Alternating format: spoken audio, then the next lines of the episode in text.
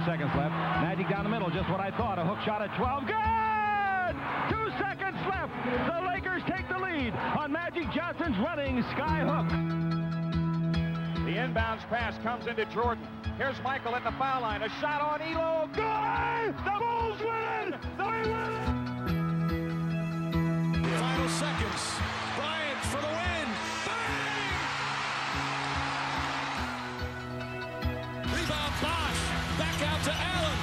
Three-pointer. Bang!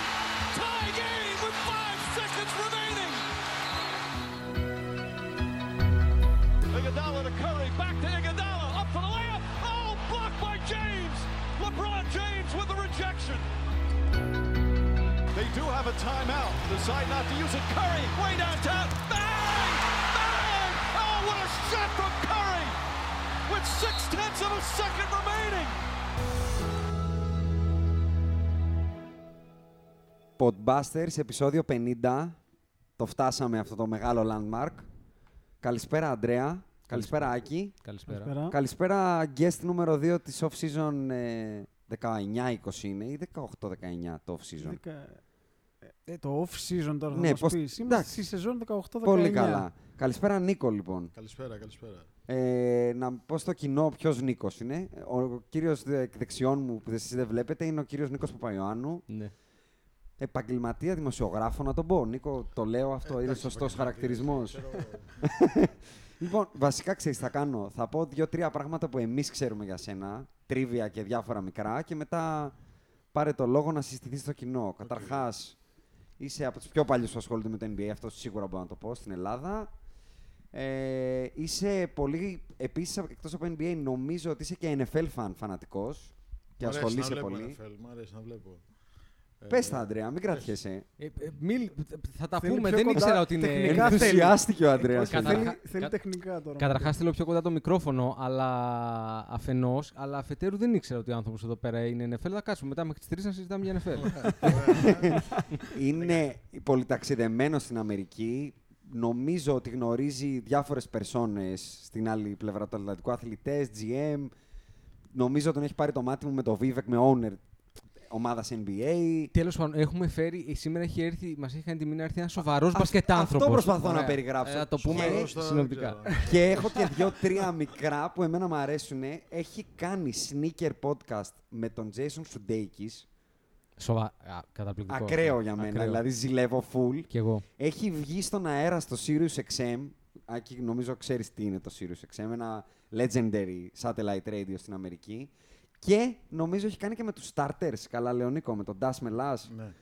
Τα ζηλεύω και τα τρία ακραία. Πολύ Αυτά όμως. από μένα, έτσι σαν εισαγωγή. Τώρα πες για σένα περισσότερα, μην λέμε εμείς. Ε, Εγώ τε- καταρχήν καλησπέρα. Ε, χαίρομαι που είμαι εδώ μαζί σας. Ε, για να είμαι ειλικρινής δεν έχω έτσι ξανακάνει. Είχαμε, είχαμε, κάναμε, είχαμε κάνει παλιά ένα podcast ε, στο, στο Το Sport μικρόφωνο 24. πιο κοντά θες, πιο Αντρέα. κοντά το μικρόφωνο. Μμμ, ωραία. οκ. Στο Sport 24 ε, με τον Στέφανο τον Τριαντάφυλλο που μου είχε φωνάξει, ξέρεις, από τον έναν όροφο στον άλλον. Δεν έχω κάνει πολλές φορές ε, podcast στην Ελλάδα. Μάλλον είναι η δεύτερη φορά που κάνω αυτή. Η προηγούμενη ήταν με τον Στέφανο και μάλιστα τότε είχαμε πει, μου λέει να ξεκινήσουμε ένα podcast και τα λοιπά και άμα να το κάνουμε συχνά. Του λέω ναι εντάξει. Πήγα μια φορά, δεν ξαναπήγα. ε, ασχολούμαι με το NBA όσο με θυμάμαι. Ε, άκουγα πιο παλιά, εσείς είστε νεότεροι, εγώ άκουγα πιο παλιά αγώνες ε, του NBA από τον, ε, το, αυτό το Voice of America, τον ε, σταθμό του, που εξέπεμπε στα medium wave τότε στην, ε, στην Ελλάδα. Ε, δεν υπήρχε πρόσβαση φυσικά στο, στο NBA όπως υπάρχει σήμερα. Αγοράζαμε βιντεοκασέτες από, το, από μια εταιρεία ε, θα έλεγα ίσως να ήταν και το τότε Synergy αυτό, το Pontel, που είχε έδρα στη, Synergy. στη Ζηρίχη και μπορούσες να παραγγείλεις συγκεκριμένους αγώνες συγκεκριμένων ομάδων από κατάλογο κτλ. Ε, παίρναμε το NBA Daily Fax τότε, που ήταν μια, επίσης μια υπηρεσία που καλούσε σε ένα fax και έπαιρνες όλα τα νέα του NBA, roster, ιστορίες από εδώ από εκεί, ένα εργαλείο και δημοσιογραφικό μαζί με τα NBA Register και όλες αυτές τις ιστορίες, μια τελείως διαφορετική εποχή και που εποχή που περιμέναμε κάθε Σεπτέμβριο-Οκτώβριο να βγουν οι, οι οδηγοί Street and Smith και πάει λέγοντας για τη νέα χρονιά του NBA. Το περιοδικό το Hoop, ε, πιο μετά το Slam, Sports Illustrated και κανένα ειδικό αφιέρωμα της USA Today. Ήταν τότε οι- Ναι. οι, πηγές α, εκεί μ, δεκαετία 80, τέλη δεκαετίας 80, αρχές δεκαετίας 90, πριν το ίντερνετ, Μμμ. που άρχισε να γίνεται ε, η πληροφορία προσιτή, μάλλον ε, μ, σ- προς περισσότερο κόσμο και πιο εύκολα προσιτή. Α, ε, και από τότε δεν σταμάτησα να ασχολούμαι κάτι που το, που το αγαπάω. Ε, έχω γράψει γι' αυτό, έχω, έχω κάνει και περιγραφές αγώνων από, πολύ, από παλιά, από την εποχή του Sky, όταν είχε το NBA το 1993 Επί... ή 94, αν θυμάμαι καλά. Θυμάμαι ότι ο Sky, από εκεί και θυμάμαι ότι το 72-10 των Bulls είναι στο Sky. Ε, το 72-10 των Bulls δεν νομίζω ότι είναι στο Sky. Ε, Ναι, στο Sky ήταν. Να σου πω ότι ήταν στο Sky, ήταν στο Supersport. Γιατί τότε στους τελικούς του NBA, τα, τις, α, όταν ήταν οι Bulls, έκανα guest σχολιαστής μαζί με τον Αντρέα Παλομπαρίνη που είχε κάνει τους δύο τελευταίους τελικούς του Πριν NBA. κάνει το καλό μαλλί, έτσι. Νομίζω. Ναι. Ακόμα με κοντό Που μαλλί ο ήταν, Αντρέα. τότε, που ήταν τότε, ήμασταν συνάδελφοι στον ελεύθερο τύπο με τον Αντρέα. Ε, όχι, στο Sky όταν ήμουνα ήταν οι Bulls, ε, μόλις είχε σταματήσει ο Τζόρνταν ε, και παίζανε τη, χ- τη χρονιά που πήγανε στους ε, Τελικούς περιφέρειας.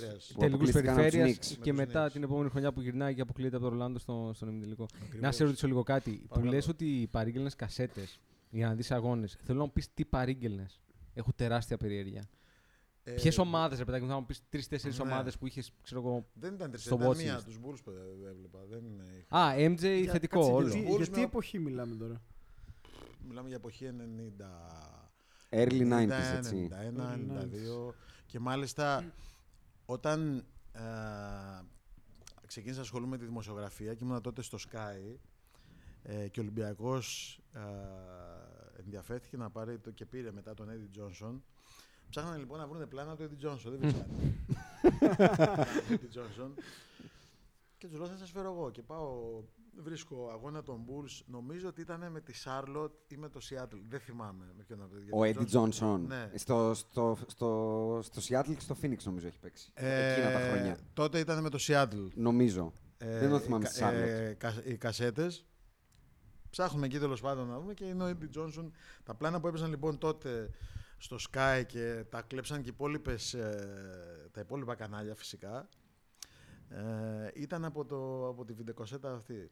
Δηλαδή η, Άρα αυτό χρησι- ήταν η το χρη- scouting του η Eddie. χρησιμότητά της... ε, Έτσι ναι. γινόταν scouting δηλαδή. Και τότε αυτή τότε. την υπηρεσία, βέβαια, την Πόντελ, μου την είχε πει ο, ο τότε συνάδελφος και μετέπειτα ατζέντης, ο Κώστας Παπαδάκης. Είμαστε πάρα πολύ φίλοι. Άλλος ε, pioneer του NBA στην Ελλάδα, έτσι. Ναι, που έγραφε και στο Ο πρώτος στο νομίζω που τρίποντο και τα έγραψε λοιπά. για NBA στο τρίποντο. Ναι. Οπότε μ, έβλεπα μόνο, έβλεπα μόνο Bulls, αλλά ήταν τότε έπαιρνε στο- ήταν κασέτα full όλο, όλο το παιχνίδι. Δηλαδή, Και οι διαφημίσεις που λένε. ατελείωτο το τέτοιο. Ε, δεν είχα παραγγείλει και τα All-Star Game Ναι. που έβγαζε μια έκδοση τότε η Πόντελ ε, όλο το Σαββατοκύριακο τέλος πάντων μέσα σε Οκ. ξέρω εγώ, τέσσερις, ε, σε ένα τετράωρο ήταν δύο βιντεοκασέτες αν θυμάμαι καλά. Όταν ακόμα το All Star Game ήταν κάπως fun to watch. Ήταν, ξέρεις τι, ήταν ίσως να ήταν και η φαίνεται. εποχή, ήταν λίγο πιο ανταγωνιστικό. Ε, είχε λιγότερο είχε, λι- είχε λιγότερη εμπορευματοποίηση δεν το λέω με την έννοια ε, αυτό που κράζουν όλοι η εμπορευματοποίηση και γίνει ο γραφικός ας πούμε ε, Καταρχάς, Εγώ να από- ξέρεις είμαι υπέρ, είμαι, είμαι υπέρ του commerce να ξέρεις, οπότε δεν με πειράζει με την εμπορευματοποίηση. Ξέρω Από εγώ, πότε, από πότε παρακολουθείς live All-Star Game, δηλαδή για να το καταλάβει και το κοινό λίγο το Εμένα το πόσα πρώτο- χρόνια Ναι, εμένα το κοιτάς πρώτο την μου All Star εξέλιξή τους από Game κοντά. και είδες που. Ε, να, μια, να δεις μια σύμπτωση τώρα. Επειδή λέτε ότι είναι 50 οι- Μμμ. τα podcast που έχετε κάνει αυτό είναι το 50. Εμένα το πρώτο μου All Star Game ήταν το 97 στο Cleveland, ήταν για τα 50 χρόνια του NBA. Έπρεπε να έχουμε Που βγάλει jackets κι βραβεύσανε εμείς. σε εκείνο Έπρεπε να το- έχουμε βγάλει κι εμείς Εμίχρονο, jackets τότε. Στο τριήμερο τους 50 καλύτερους παίκτε. Δώσε Ακριβώς. μου τα jackets, Αντρέα, γιατί δεν μου δίνεις jacket για το Ε, 50 που μας. αυτό το All Star Game ήταν. Δεν έχω λεφτά. ε, ξέρεις, το, το, δεν νομίζω ότι. υπάρχει κάτι... Για μένα δεν υπήρξε άλλο Που είχε Μμμ. γίνει που να αυτό; έχει στο Cleveland. Α, γιατί, γιατί τότε ήταν και διαφορετικός ο τρόπος με τον οποίο μπορούσαν και οι δημοσιογράφοι να καλύπτουν ε, το NBA. Φυσικά δεν υπήρχαν ε, ξένοι, Κινέζοι, τέτοιοι. Μμ. Ήταν καθαρά Δεν είχε ανοίξει international το, σχεδόν το καθόλου. σπορ. Ήταν ο Γάλλος της ΕΚΙΠ, ο Ζόρζε Ντί, αυτός ο Ασπρομάρης που είναι έτσι κλασική φιγούρα που ακόμα και τώρα νομίζω κα- κάνεις τις μεταδόσεις των αγώνων στο Canal Plus. Και ένας δυο άλλοι, ένας, ε, ένα, ένας Ιταλός, δεν θυμάμαι τώρα το όνομά του από την ε, Γκαζέτα. Αυτό ήταν όλο. Μμμ.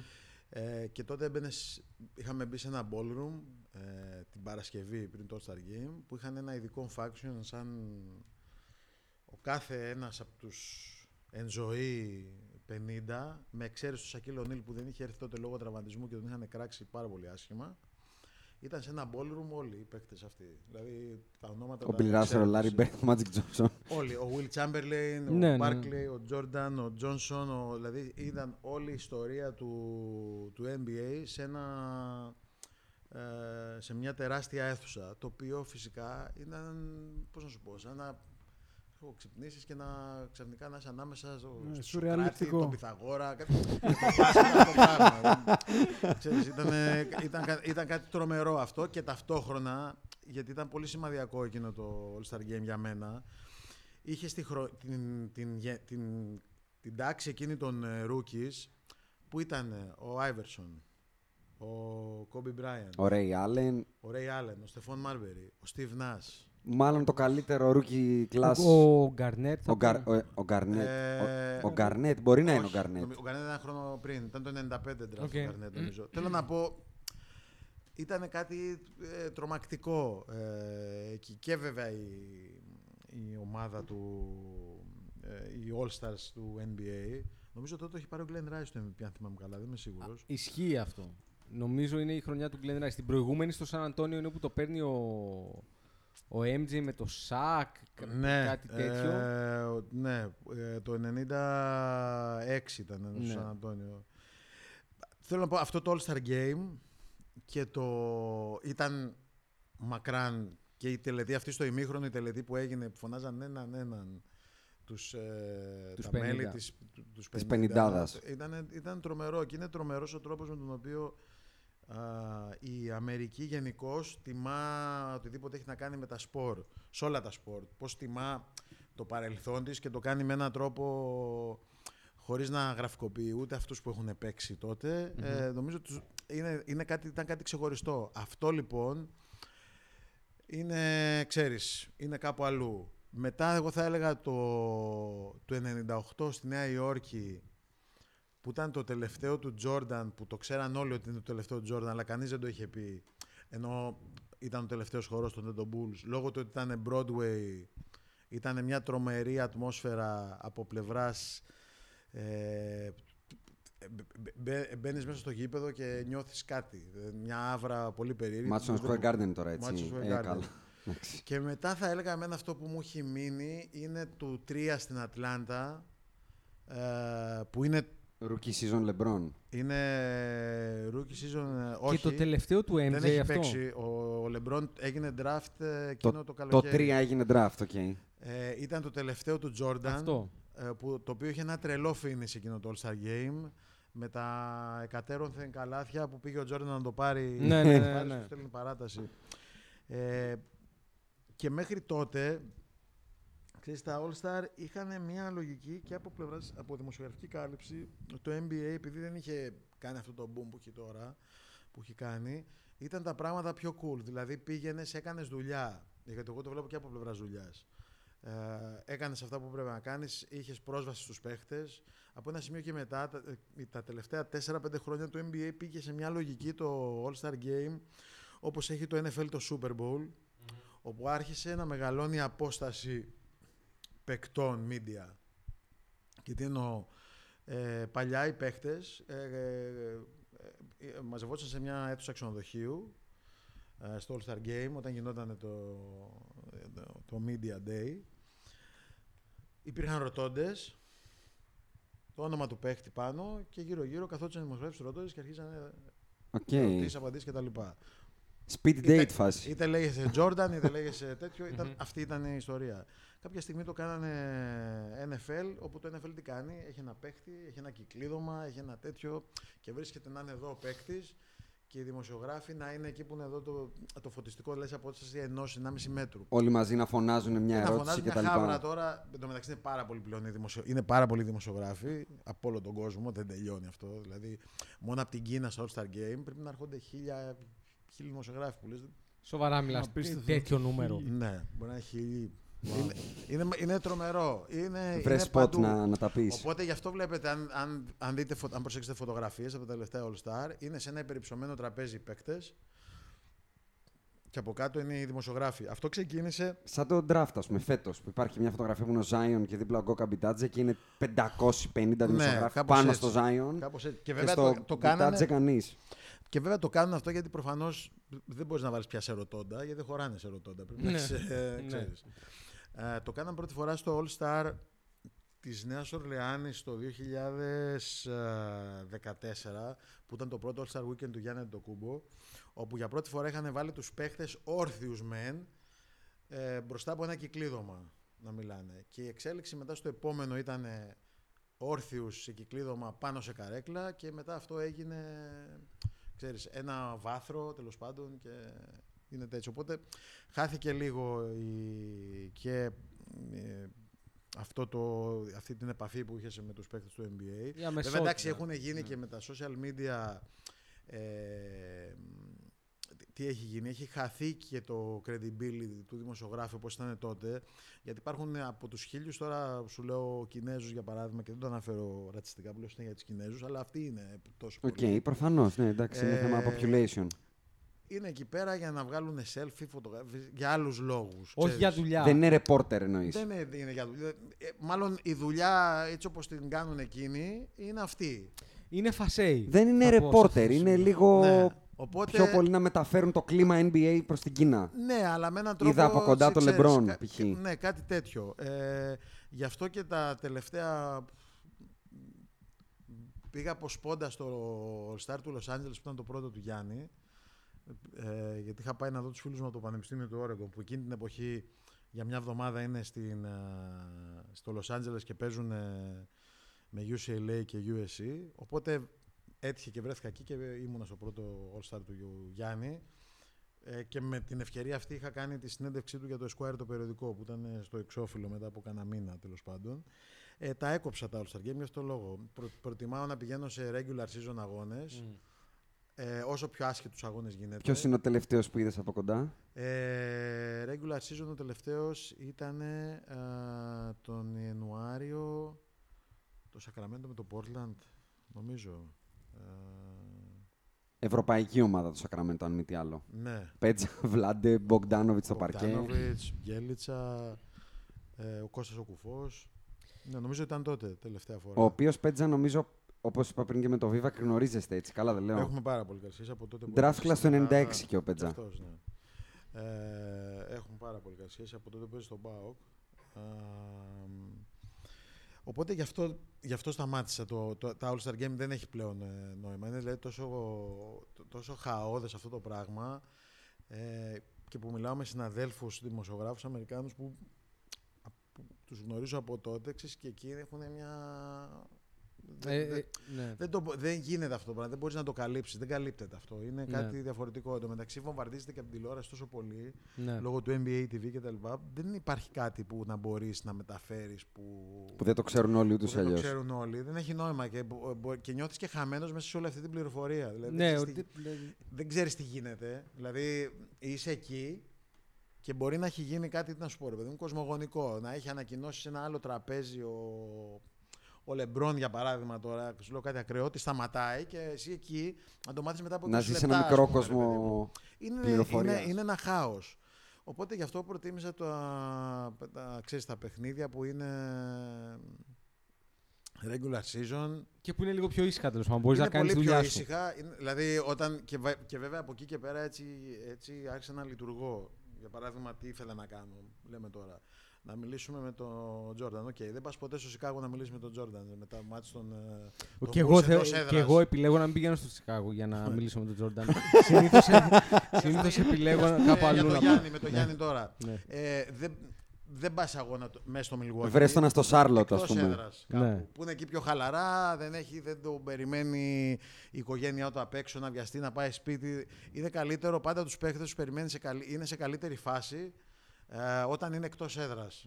Γιατί δεν έχουν ε, αυτό το Distractions φεύγω, να πολλά. κάνω, να πάω, ξέρεις. Μμ. Που είναι φυσιολογικό φυσικά, γιατί όταν τελειώσει το μάτς θες να δεις την οικογένειά σου και τους δημοσιογράφους. Άρα τι θες να κάνεις, να κάνεις γρήγορα μπάνιο, α, να πεις ε, Τα δυο τυπικά. μαλακίες, τύπητα τυπικά και να, και να φύγεις. Ναι. Ενώ όταν είσαι στο εκτός και είτε μένεις άλλη μια μέρα στην πόλη, είτε είναι η προηγούμενη μέρα που έχεις το shoot around, είσαι χαλαρός, δεν σε βιάζει τίποτα και Δεν έχεις κάπου να ουσιαστικά πας, ναι. έχεις χρόνο για να σκοτώσεις. Ναι, ναι, ναι, ναι. Αυτό. Οπότε η τακτική α, από ένα σημείο και μετά, βέβαια, αυτό ειδικά με τα εκτός ήταν, μου την είχε μάθει ένας συγχωρεμένος τώρα, έγραψε στο Chicago Sun Times, ο Lacey Banks, καλή του ώρα, ο οποίος είχε γράψει, ήταν σε όλα τα του Jordan, τα, α, είχε γράψει τα πρωτα, για τα πρωταθλήματα, μεγάλη μορφή τέλος πάντων. Ε, άμα τον γκουγκλάρετε θα καταλάβετε, εδεσιμότατος κιόλας.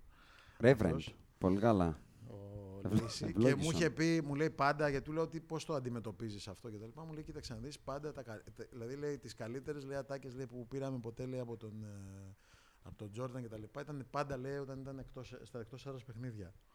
Που δεν είχε να φύγει, να κάνει, να ρανέκει, θα καθόταν και θα περνούσε λέει όσο χρόνο χρειαζόταν να περάσει. Ε, εντάξει, εγώ έχω πολλές ερωτήσεις, αλλά νιώθω ότι... Πώς θες να το πιάσουμε Θα για σου να πω, ανεβάσουμε και θα σου πω, θα στροφές; σου πω, Θα σου πω, νιώθω ότι δεν μπορούμε με τον Νίκο εδώ πέρα σήμερα Ναι. να μην έχουμε σαν πρώτο θέμα μετά από αυτό το intro Για ριχτώ. ε, το γεγονός ότι το, το θέμα της εβδομάδας για τον παστοκεντικό πλανήτη, ο MVP Ναι. της Α, χρονιάς είναι ο Γιάννης. Το Δηλαδή, πρώτο segment που είχα σημειώσει ήταν τα NBA Awards γενικά. Χέστηκα για τα υπόλοιπα. Έχουμε τον MVP. Σωστά. Δηλαδή θέλω να πω ότι δεν μπορούμε να μην συζητήσουμε αυτό πρώτο. 100%. Κατά τη γνώμη μου. Ρίχτω. Ναι. Οκ. Λοιπόν, Και εσύ πες. το Γιάννης, από το Γιάννη από πόσο χρόνο τον ξέρεις; Δεν θα πω ότι τον ήξερα πριν το μάθουν όλοι Οκ. και γελάνε μαζί μας. Ναι. Εγώ το Γιάννη τον ανακάλυψα όταν ε, άρχισαν να με ενοχλούν από το NBA για ένα παίχτη που υπάρχει στην Τι Ελλάδα. γίνεται εκεί στο Φιλαθλητικό, τι γίνεται εκεί κάνει; Πέρα και τα λοιπά. Το, το Μμμ. ανακάλυψα που σημαίνει ότι τον ανακάλυψα αρχές Ιανουαρίου του 2013, Δεκέμβριο Μμ. του 2012, κάπου εκεί πέρα. Μμμ. Πώς Δεν- έφτασε ως εκεί, έχεις καθόλου εικόνα, είχε έρθει κάποιος τον είδε. Ε, εκεί- οι- οι άνθρωποι που είναι, ειδικά ο Γιώργος Οπάνου που είναι με τον ε, Γιάννη Α, είναι από τότε μαζί. χρόνια και τον είχαν δει, ε, έχουν ε, εντάξει, επαφές προς τα έξω και κάπως έτσι είχε ξεκινήσει. Δηλαδή πάντα ξεκινάει από ένα μάτι είτε ατζέντη είτε Γιατί ξέρεις, προπονητή. κυκλοφορεί πολύ αυτό το story ότι πόσο ο Γιάννης έκανε κατευθείαν το άλμα από τον φιλαθλητικό εκεί και δεν είχε μια άλλη πορεία σε μια Ε, ελληνική ομάδα. Και... Εντάξει, Ήταν- έχω ξέρεις τι. ήτανε- Βασικά εγώ ξέρω... Άνοιξε η φάση με τους Ευρωπαίους. Δηλαδή, ο- ο- έχω Ναι. διαβάσει σε πολλά άρθρα στην Αμερική που λένε ότι αν ο Γιάννης υπήρχε πριν 20 χρόνια, είναι πάρα πολύ δύσκολο να γίνει draft και να ασχοληθούν μαζί του. Αλλά Βέβαια. πλέον τώρα βλέπεις, ας πούμε, έβλεπα το περσινό draft. 20 παίχτες παίξανε στην Ευρωλίγκα ή στο Eurocup. Τους δραφτάρουν Απλά τύπου. ακόμα και η τελευταία χρονιά του Και Γιάννη αν στην μου βγει Ελλάδα, κάποιος. Αν δεν κάνω λάθος, ήταν η χρονιά που ανέβαινε ο Φιλαθλητικός. Και έπαιξε από με την ΑΕΚ Α2 μπαράζ και έχασε. Και έπαι- έπαιζε και ελάχιστα ο Γιάννης τότε. Ε, Ήταν πιο πολύ στις- ρίξανε τη στις ζαριά, θα μικρές- σου πω, Στις ε, μικρές σε αυτή τη ομάδες λογική. ήταν Δεν- που φαινόταν κοί- περισσότερο. Κοίταξε, ε, για να είμαι ειλικρινής, προφανώς και δεν περίμενα γιατί τον, τότε που μου είχαν πει και τα λοιπά πήγα, είδα ένα παιχνίδι. Οκ, είδα το Γιάννη, δεν είμαι ειδικός. Εγώ δεν περίμενα εγώ ότι. αυ- δηλαδή αυτό, πορεία. Κανείς δεν αυτό το που περίμενε. είδα το έτσι. 12-13 ότι θα είναι MVP το 19 του NBA, εντάξει, οκ. Όποιος το πει αυτό είναι για Νομίζω ζουρλομανδία. ότι όποιος το πει είναι τρελός. Ναι. Και όχι απλά, Δεν όχι μπορεί απλά κανένας να MVP. πει. Το πήρε landslide MVP. Δηλαδή Ναι, με άνετα 200, το- άνετα το πήρε. νομίζω 30 ψήφους διαφορά από το δεύτερο. Και με καθολική αναγνώριση. Δεν είναι, θυμίζω ότι κανένα δύο χρονιές πίσω το Westbrook Harden ή το περσινό, το MVP, ήταν Α, ε, λίγο. το Westbrook Harden εννοείς το πρώτο MVP το του κλεμμένο Harden. του Harden. Ναι, Ναι, το ναι, κλεμμένο ναι, του Harden. ναι, ναι. Το πήρε απαταιώνα. του Γιάννη φέτος ήταν καθολικό. Οι μόνοι βασικά που γκρινιάξαν και για ένα unfair πράγμα που γενικά, Νίκο, να ρωτήσω και εσένα, εγώ δεν το έχω. Β- Παρακολουθούμε και εμείς πολλά χρόνια NBA. Εγώ δεν το θυμάμαι, παιδιά, να συμβαίνει συχνά. Βγαίνει MVP ο Γιάννης και βγαίνει το Houston σε όλα τα social media και λέει We respectfully Συγχαρητήρια, αλλά, disagree. ναι. Δηλαδή, Ε, εμένα, εμένα και το, το- συν, συγγνώμη, σου διακόπτω. Και το συνδέω λίγο και με τη συμπεριφορά του στα play-off. που βγήκαν και στέλνανε κασέτες με τα referee decisions και δεν ξέρω εγώ. Γενικά το Houston δείχνει κακή συμπεριφορά και με αποκορύφωμα αυτό που κάνει στο Γιάννη, δηλαδή. Εγώ δεν το θυμάμαι ξανά. Ήταν λίγο Greek style αυτό τέλος πάντων. Το δεν παραδέχομαι τον καλύτερο. Οι Αμερικάνοι δεν μας έχουν συνηθίσει σε κάτι τέτοιο. Ναι, αλλά το ωστόσο- θυμάσαι εσύ ποτέ να συμβαίνει; Δεν το θυμάμαι. Να Βέβαια- καταθέτει δηλαδή ο νούμερο 2 ότι όπα μου το πήρατε. Και επίσημα η ομάδα του Ναι. έτσι. Ο- Εγώ δεν το θυμάμαι. Βέβαια, η τάση που υπάρχει στα social media και των ομάδων πλέον είναι αυτός ο η ειρωνεία, εξ, εξυπνακισμοί και άλλα τέτοια που κάνουν. Εμένα, για να είμαι ειλικρινής, δεν, δεν με πείραξε. Δηλαδή, θέλω να πω, οκ, το είπανε, we respectfully agree, οκ. Το, δηλαδή, το, Πέρασε και δεν ακούμπησε. ναι, θέλω να πω, όταν, όταν ένας, καταρχήν, δεν γίνεται κάποιος που είναι ε, ταυτόχρονα υποψήφιος για MVP και για αμυντικός της χρονιάς να μην είναι MVP. Δεν γίνεται να είναι σε αυτή, τη- στην ίδια συζήτηση για μένα. Άμα είναι στο παρκέ, στο, στο Ε, μισό παρκέ άρα ο από εκεί και καλύτερο. πέρα τώρα δεν υπάρχει για μένα debate ε, για τον Harden ε, και τον ε, Γιάννη. Δεν υπήρξε ποτέ μέσα στη χρονιά. Ε, πολύ απλά γιατί πλέον στο NBA είναι πιο εύκολο να σκοράρεις από οποιαδήποτε άλλη εποχή γιατί ε, δεν επιτρέπεται από τους κανονισμούς να παίξει άμυνα. Οπότε Δικός μας είναι. Α, α- άρα, άρα θέλω να πω ότι τα, αυτά τα νούμερα που έχει ε, γράψει Επιθετικά ο, Χάρ, είναι ο Χάρντεν inflated, ας πούμε, επιθετικά, οκ.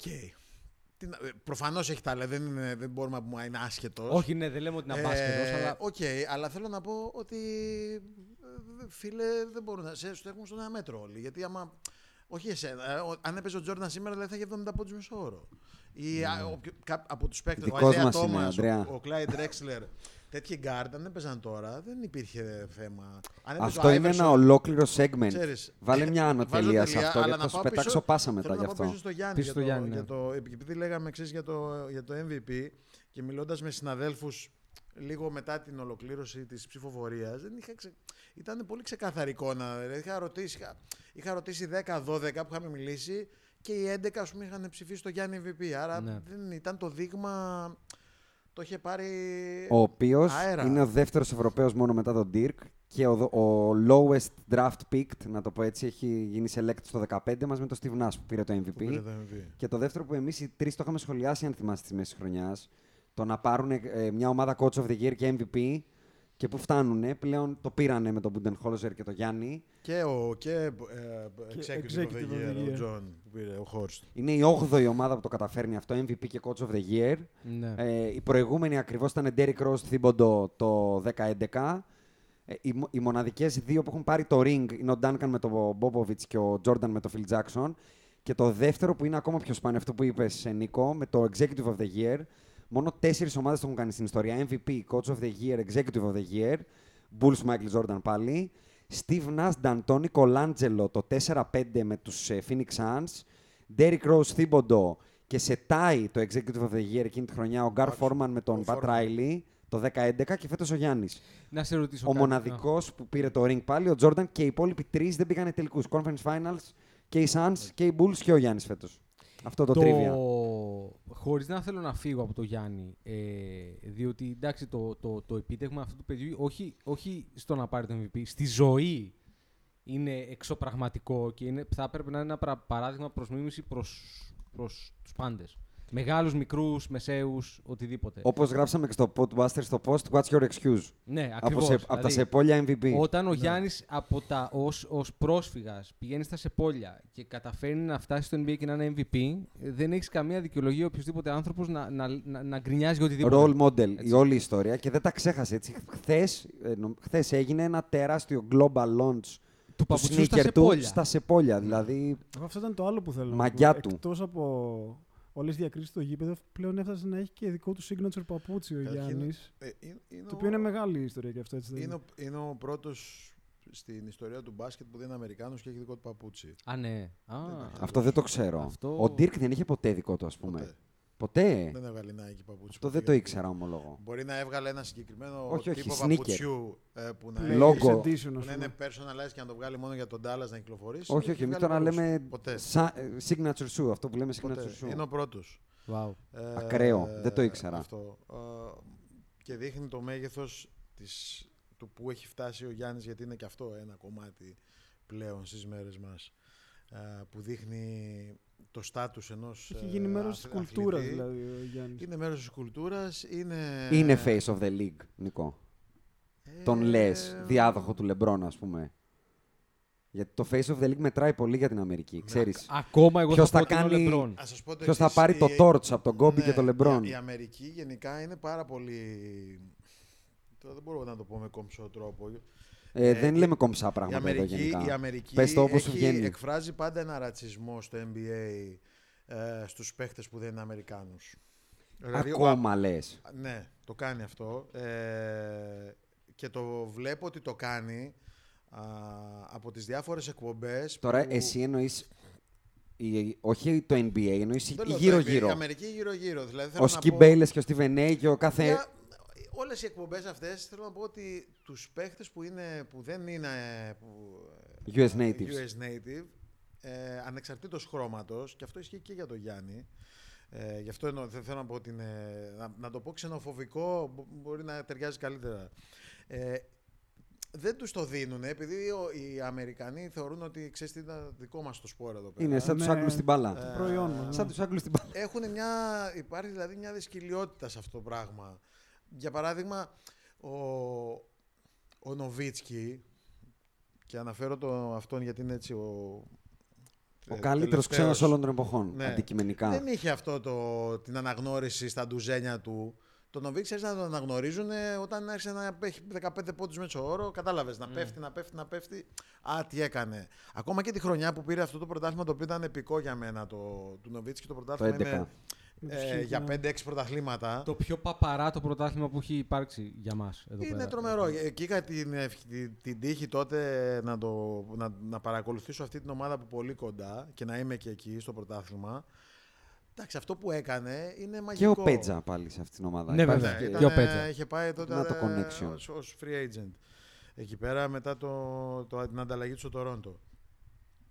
Ε, δεν έχουν αυτή την ε, αναγνώριση και νομίζω ότι αυτό είναι πολύ σημαντικό για το Γιάννη ότι, ότι είναι ο πρώτος ξένος δηλαδή σπάει αυτό το, Ταμπού. αυτό το, το Κατεστημένο. Λες να είναι κατεστημένο λοιπόν που ο υπάρχει. πρώτος ξένος που θα τον...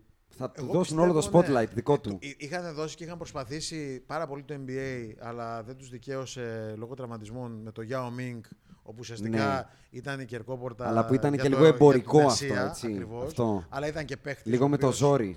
Ήταν με το ζόρι, αλλά θέλω να πω ότι έπαιξε και αυτό. Ε, ήταν, Ήταν ένας ήταν, show. Πήγε κάτι. στο, θυμίζω πήγε στο All-Star Game ως rookie. Νομίζω ούτε ο LeBron δεν το έχει κάνει αυτό. Έτσι rookie ακριβώς. All-Star Game. Έτσι ακριβώς. Εντάξει, παρόλα αυτά είχε μια μεγάλη δόση commerce η κατάσταση με το Γιάννη. Αυτό, αυτό λέω, δηλαδή, το σπρώξανε, δηλαδή. Φυσικά, τους πρόκειται πάρα πολύ. Ναι. Εγώ νομίζω ότι ο Γιάννης αυτή τη στιγμή. Ε, εντάξει, είναι εύκολα. top είναι ο three. καλύτερος παίκτης του NBA. Γιατί για μένα δεν είναι. Έτσι. Ε, Δηλαδή από εδώ τον έχουμε επικρίνει, να ξέρεις το Γιάννη. Επικρίνει. Δεν τον προσκυνάμε καθόλικα. Δεν λέμε ότι είναι ο καλύτερος παίκτης του NBA. Κοίταξε, δε- εγώ γενικά μου αρέσει να βλέπω τα πράγματα και στην περίπτωση του Γιάννη, τον οποίο τον, τον αγαπάω πάρα πολύ.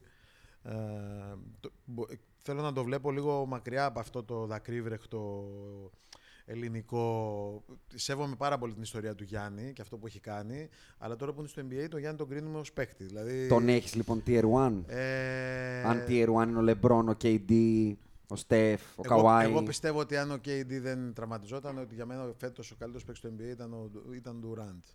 Ε, Θα το ακούσω. εγώ Είναι- αυτό. λέω, είναι, σε αυτό το Μετά- tier είναι ή Ναι. είναι από κάτω τους, Είναι με ένα σε αυτό. σκαλί. Αυτό που λείπει στο Γιάννη α, είναι δεν, ο Γιάννης αυτό που δεν έχει αυτή τη στιγμή είναι δεν έχει, ένα, δεν έχει τη δημιουργία της τελευταίας στιγμής που είχε ο Νοβίτσκι για παράδειγμα γιατί φέρνω ένα παίχτη αντίστοιχου ύψους. οκ. Μμμ. Ε, δηλαδή τε- το, το παιχνίδι είναι ισοπαλία ας πούμε. Έχει πέντε δευτερόλεπτα. Ναι. Game on the line. Ε, θα δώσω την μπάλα στο Γιάννη. Δεν φυσικά. θεωρείς ότι αυτό το επηρεάζει πολύ το ότι δεν απειλεί και αναγκαστικά Τι θα όλοι κάνουμε- κλείνουν τι θα μέσα; κάνουμε δεν την απειλεί μπάλα; απ' έξω Δηλαδή εννοώ. είμαι εγώ ο Γιάννης. Ναι. Μου δίνουν την μπάλα στα 5 δευτερόλεπτα. Μπουκάρω, δεν έχω Τι κάτι θα άλλο. κάνει, καταλαβες. Ο Νοβίτσκι τι θα κάνει, θα κάνει step back. Ή θα, Ή θα παίζε πλάτη, Ή θα ε. έπαιρνε, θα παίζε πλάτη. Θέλω να πω, αυτό λείπει από το Γιάννη για να είναι τα επόμενα 10 χρόνια Στο με διαφορά ο debate, καλύτερος στο στο debate NBA. τι είναι πιο σημαντικό να προσθέσεις στο παιχνίδι του post ή τρίποντο; Εσύ τι λες; Εγώ λέω Για μια τους- go to κίνηση. Δε- Ανεξάρτητα αν είναι τρίποντο, μπορεί να Ας μην είναι ποτέ το επιλέξει τρίποντο. κάτι από τα Ε, δύο, ε, ας πούμε. ναι, γιατί- Και τα δύο θέλουν δουλειά στο Γιάννη. Φυσικά Και θέλουν η πλάτη δουλειά, του και το μακρινό. Αλλά πολλές φορές, το- ε, πολλές φορές το shoot ή ξέρω εγώ οι βολές ή οτιδήποτε δεν έχουν να κάνουν με την, ε, μόνο με την προπόνηση. Μπορεί να έχουν να κάνουν με τη φυσιολογία των χεριών, για παράδειγμα. Ότι ξέρεις τι, δεν θα μπορέσω ποτέ να σου πάρω καλά τρίποντα. Επειδή δεν, δεν το... Έχω τεράστια χέρια π.χ. έτσι. Σαν το Σακίλι που το έπιανε σε πορτοκάλι την μπαλά. Τι να Ναι. κάνει. Ναι.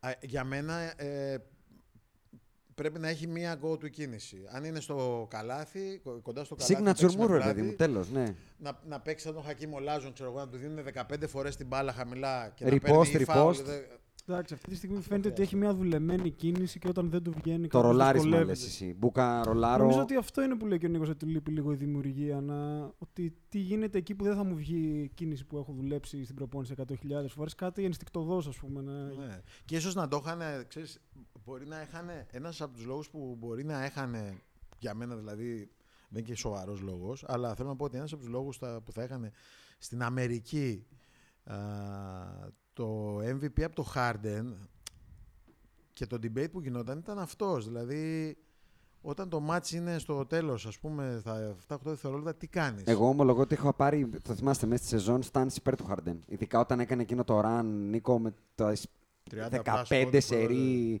40 με 30 Ναι. σερί μάτς 30 πόντους. Γιατί εντάξει, ε, πολλές φορές έχει γίνει το debate, καλός και στην άμυνα που πες και εσύ, αλλά εγώ πάντα ήμουν τη σχολή ότι το σημαντικότερο και πιο δύσκολο πράγμα να κάνεις είναι να βάλεις την μπάλα στο πλεκτό. Ναι, αλλά Καλά, πρόσεχε, προφανώς, αν εντάξει, κοίταξε. ταυτόχρονα... Και αν το βάζεις τόσο έντονα στο πλεκτό, δεν μπορώ να μην, σε, να μην προσκυνήσω, ας πούμε. Φυσικά, αλλά εγώ πιστεύω δηλαδή ότι ο, Γιά- ο Γιάννης που τελείωσε τη χρονιά με 27 πόντους με σωρό, κάτι τέτοιο, αν θυμάμαι καλά. 26, κόμμα κάτι, αν δεν κάνω λάθος. Ε, που είναι νούμερο, ξέρεις. Ειδικά άμα δεν είσαι σουτέρ, είναι πολύ μεγάλο νούμερο. Και στο τωρινό NBA, έτσι. Αυτό, αυτό το νούμερο είναι, είναι πραγματικά που τεράστιο νούμερο. βασίζεται πολύ στο σουτ. Ε, φα, φα, φανταστείτε ο Γιάννης δηλαδή να έχει αυτή την go-to κίνηση ε, μπορεί να έχει 35 πόντους μέσω όρο. Δηλαδή μα- ε, έτσι όπως παίζει πηγαίνει πόσες φορές σε κάθε μάτς ε, είναι στη νούμερο 2 γραμμή. σε βολές Ναι. πίσω από το Harden. Είναι τρομερό που ο Χάρντιν ας πούμε τις μισές τις κλέβει τις βολές. Ναι, ναι. Ε, μισές, Είναι άλλο τραγικό. Εντάξει. μισές, σε βρίσκω πάρα πολύ γαλαντόμο. Άρα, εγώ θα ήθελα να σε ρωτήσω κάτι πάνω σε αυτό που λες. Άρα θεωρείς ότι αυτή τη στιγμή ίσως δεν είναι τόσο σημαντικό να δουλέψεις το shoot. Ας πούμε, αν, τι θα είναι αυτό που θα πρέπει να κάνω φέτος το καλοκαίρι, ένα πράγμα; Το ένα πράγμα είναι αν μπορεί να, να, να αναγνωρίσει, να βρει, να εντοπίσει το λόγο για τον οποίο έπεσε πολύ χαμηλά το ποσοστό του στις βολές, στα playoffs και ειδικά στη σειρά με τον Τορόντο. Δηλαδή, Θεωρείς ότι του χαλάσανε το μυαλό εκεί στη σειρά αυτή; Μπορεί. Ε, Γιατί είναι, είναι όλα, το, το μπάσκετ, Τον είδαμε να ασχολείται ακόμα και με τον Drake, ας πούμε. Να γυρνάει να κοιτάει τον Drake. Αν ο Drake πανηγυρίζει, αυτό είναι part of the process φυσικά, του greatness. Το έχουμε δει και από άλλους Φυσικά. παίκτες να σου χαλάει το μυαλό έτσι. Ο LeBron είναι πρώτος όλων.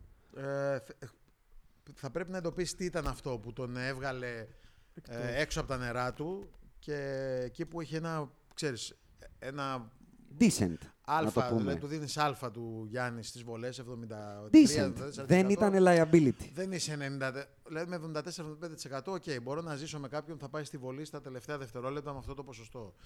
Το να φτάσουν ας πούμε στο, στη σειρά με τους Raptors, οι Raptors ας πούμε να προτιμούν να κάνουν φάουλ στο Γιάννη Ναι, γιατί ναι, σου ναι. λέει, Το κάνανε στόχο είναι στο ξεκάθαρα. 50% άρα α- αντί να μου βάλει δύο πόντους να μου βάλει ένα πόντο.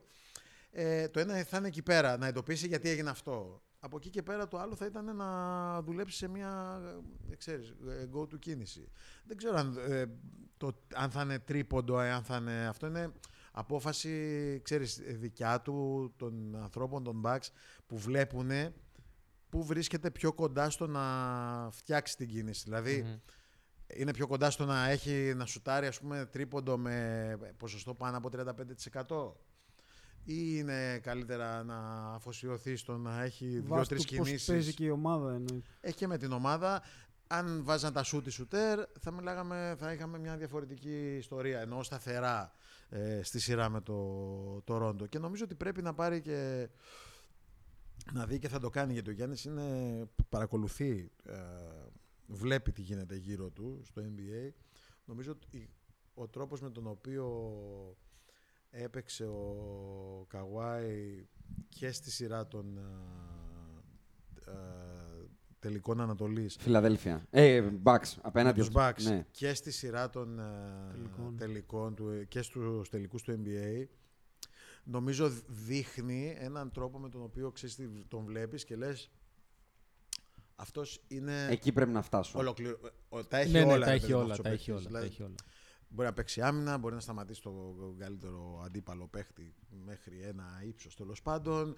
Ε, θα πάρει την μπάλα όταν χρειαστεί, έχει go του κίνηση. Έκανε έχει Jordanesque mid-range. playoff έτσι, Ναι, αντικειμενικά ήταν- να τα λέμε ήτανε- αυτά. Ήταν, έκανε, ήταν- Jordanesque ναι, ήτανε. ήταν, ήταν πάρα πολύ καλός. Είχε δηλαδή ε, και έδειξε φυσικά ότι ήταν, ήταν super αυτό που μου άρεσε στον, ε, στο Λέοναρτ και όταν ε, ήταν στο Σαν Αντώνιο ότι και το έχει πάρει αυτό εγώ πιστεύω και από τον Ντάνκαν ότι είναι τόσο πολύ συγκεντρωμένος που δεν Ναι, τον ναι. ενδιαφέρει οτιδήποτε άλλο Ανεπηρέαστος γίνεται από οτιδήποτε. γύρω στο γήπεδο Τίποτα. πέφτει, Ούτε, ούτε ε, high five σε στον παίχτη δεν δίνει. δεν τον ενδιαφέρει τίποτε άλλο. Είναι τόσο συγκεντρωμένος. ε, είναι τρομερό αυτό και δεν δείχνει. Το ότι, εντάξει, είναι προφανώς θέμα χαρακτήρα το ότι δεν δείχνει.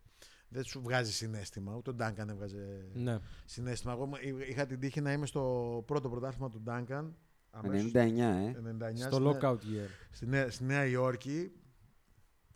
Τίποτα. Τίποτα. Το πήραμε, προχωράμε. Άρα δεν, είναι, δεν έρχεται από την ομάδα αυτό να πεις ότι είναι Ε, πρέπει να το Spurs ξέρεις. mentality. Είναι, το είχε ο παίκτης ήδη. Ναι, αλλά οι οι Spurs πήγανε σε ένα παίχτη που έχει το. Οι Spurs πάνε, πάνε, πάνε Χτίσανε πάντα σε γύρω στο παίχτες- mentality του Duncan. αυτό. Ε, π- Που όχι μόνο αυτό, ταιριάζουν Πάνε ήδη σε στο παίκτες, ο χαρακτήρα. Πόποβιτς κοιτάει αυτό που ταιριάζει στην ομάδα. Δεν πάει να βάλει κάτι παράτερο στην ομάδα μέσα. Ε, οπότε έχει να κάνει με το χαρακτήρα, προφανώς, αλλά και θα μπορούσαν να διαλέξουν οι, οι Spurs στον draft, ας πούμε. Είχαν και άλλους παίκτες να διαλέξουν. Και Διαλέξανε κάποιον να που θυμίσουμε ταιριάζει ότι σε αυτούς. οι- τότε είχαν τον George Hill και τον είχαν κάνει trade για να πάρουν τον Κουβάη και Το μάλιστα Kawhi, ναι. Υπήρχε το τέτοιο του θεωρούσαν ότι είχαν κάνει ρίσκο.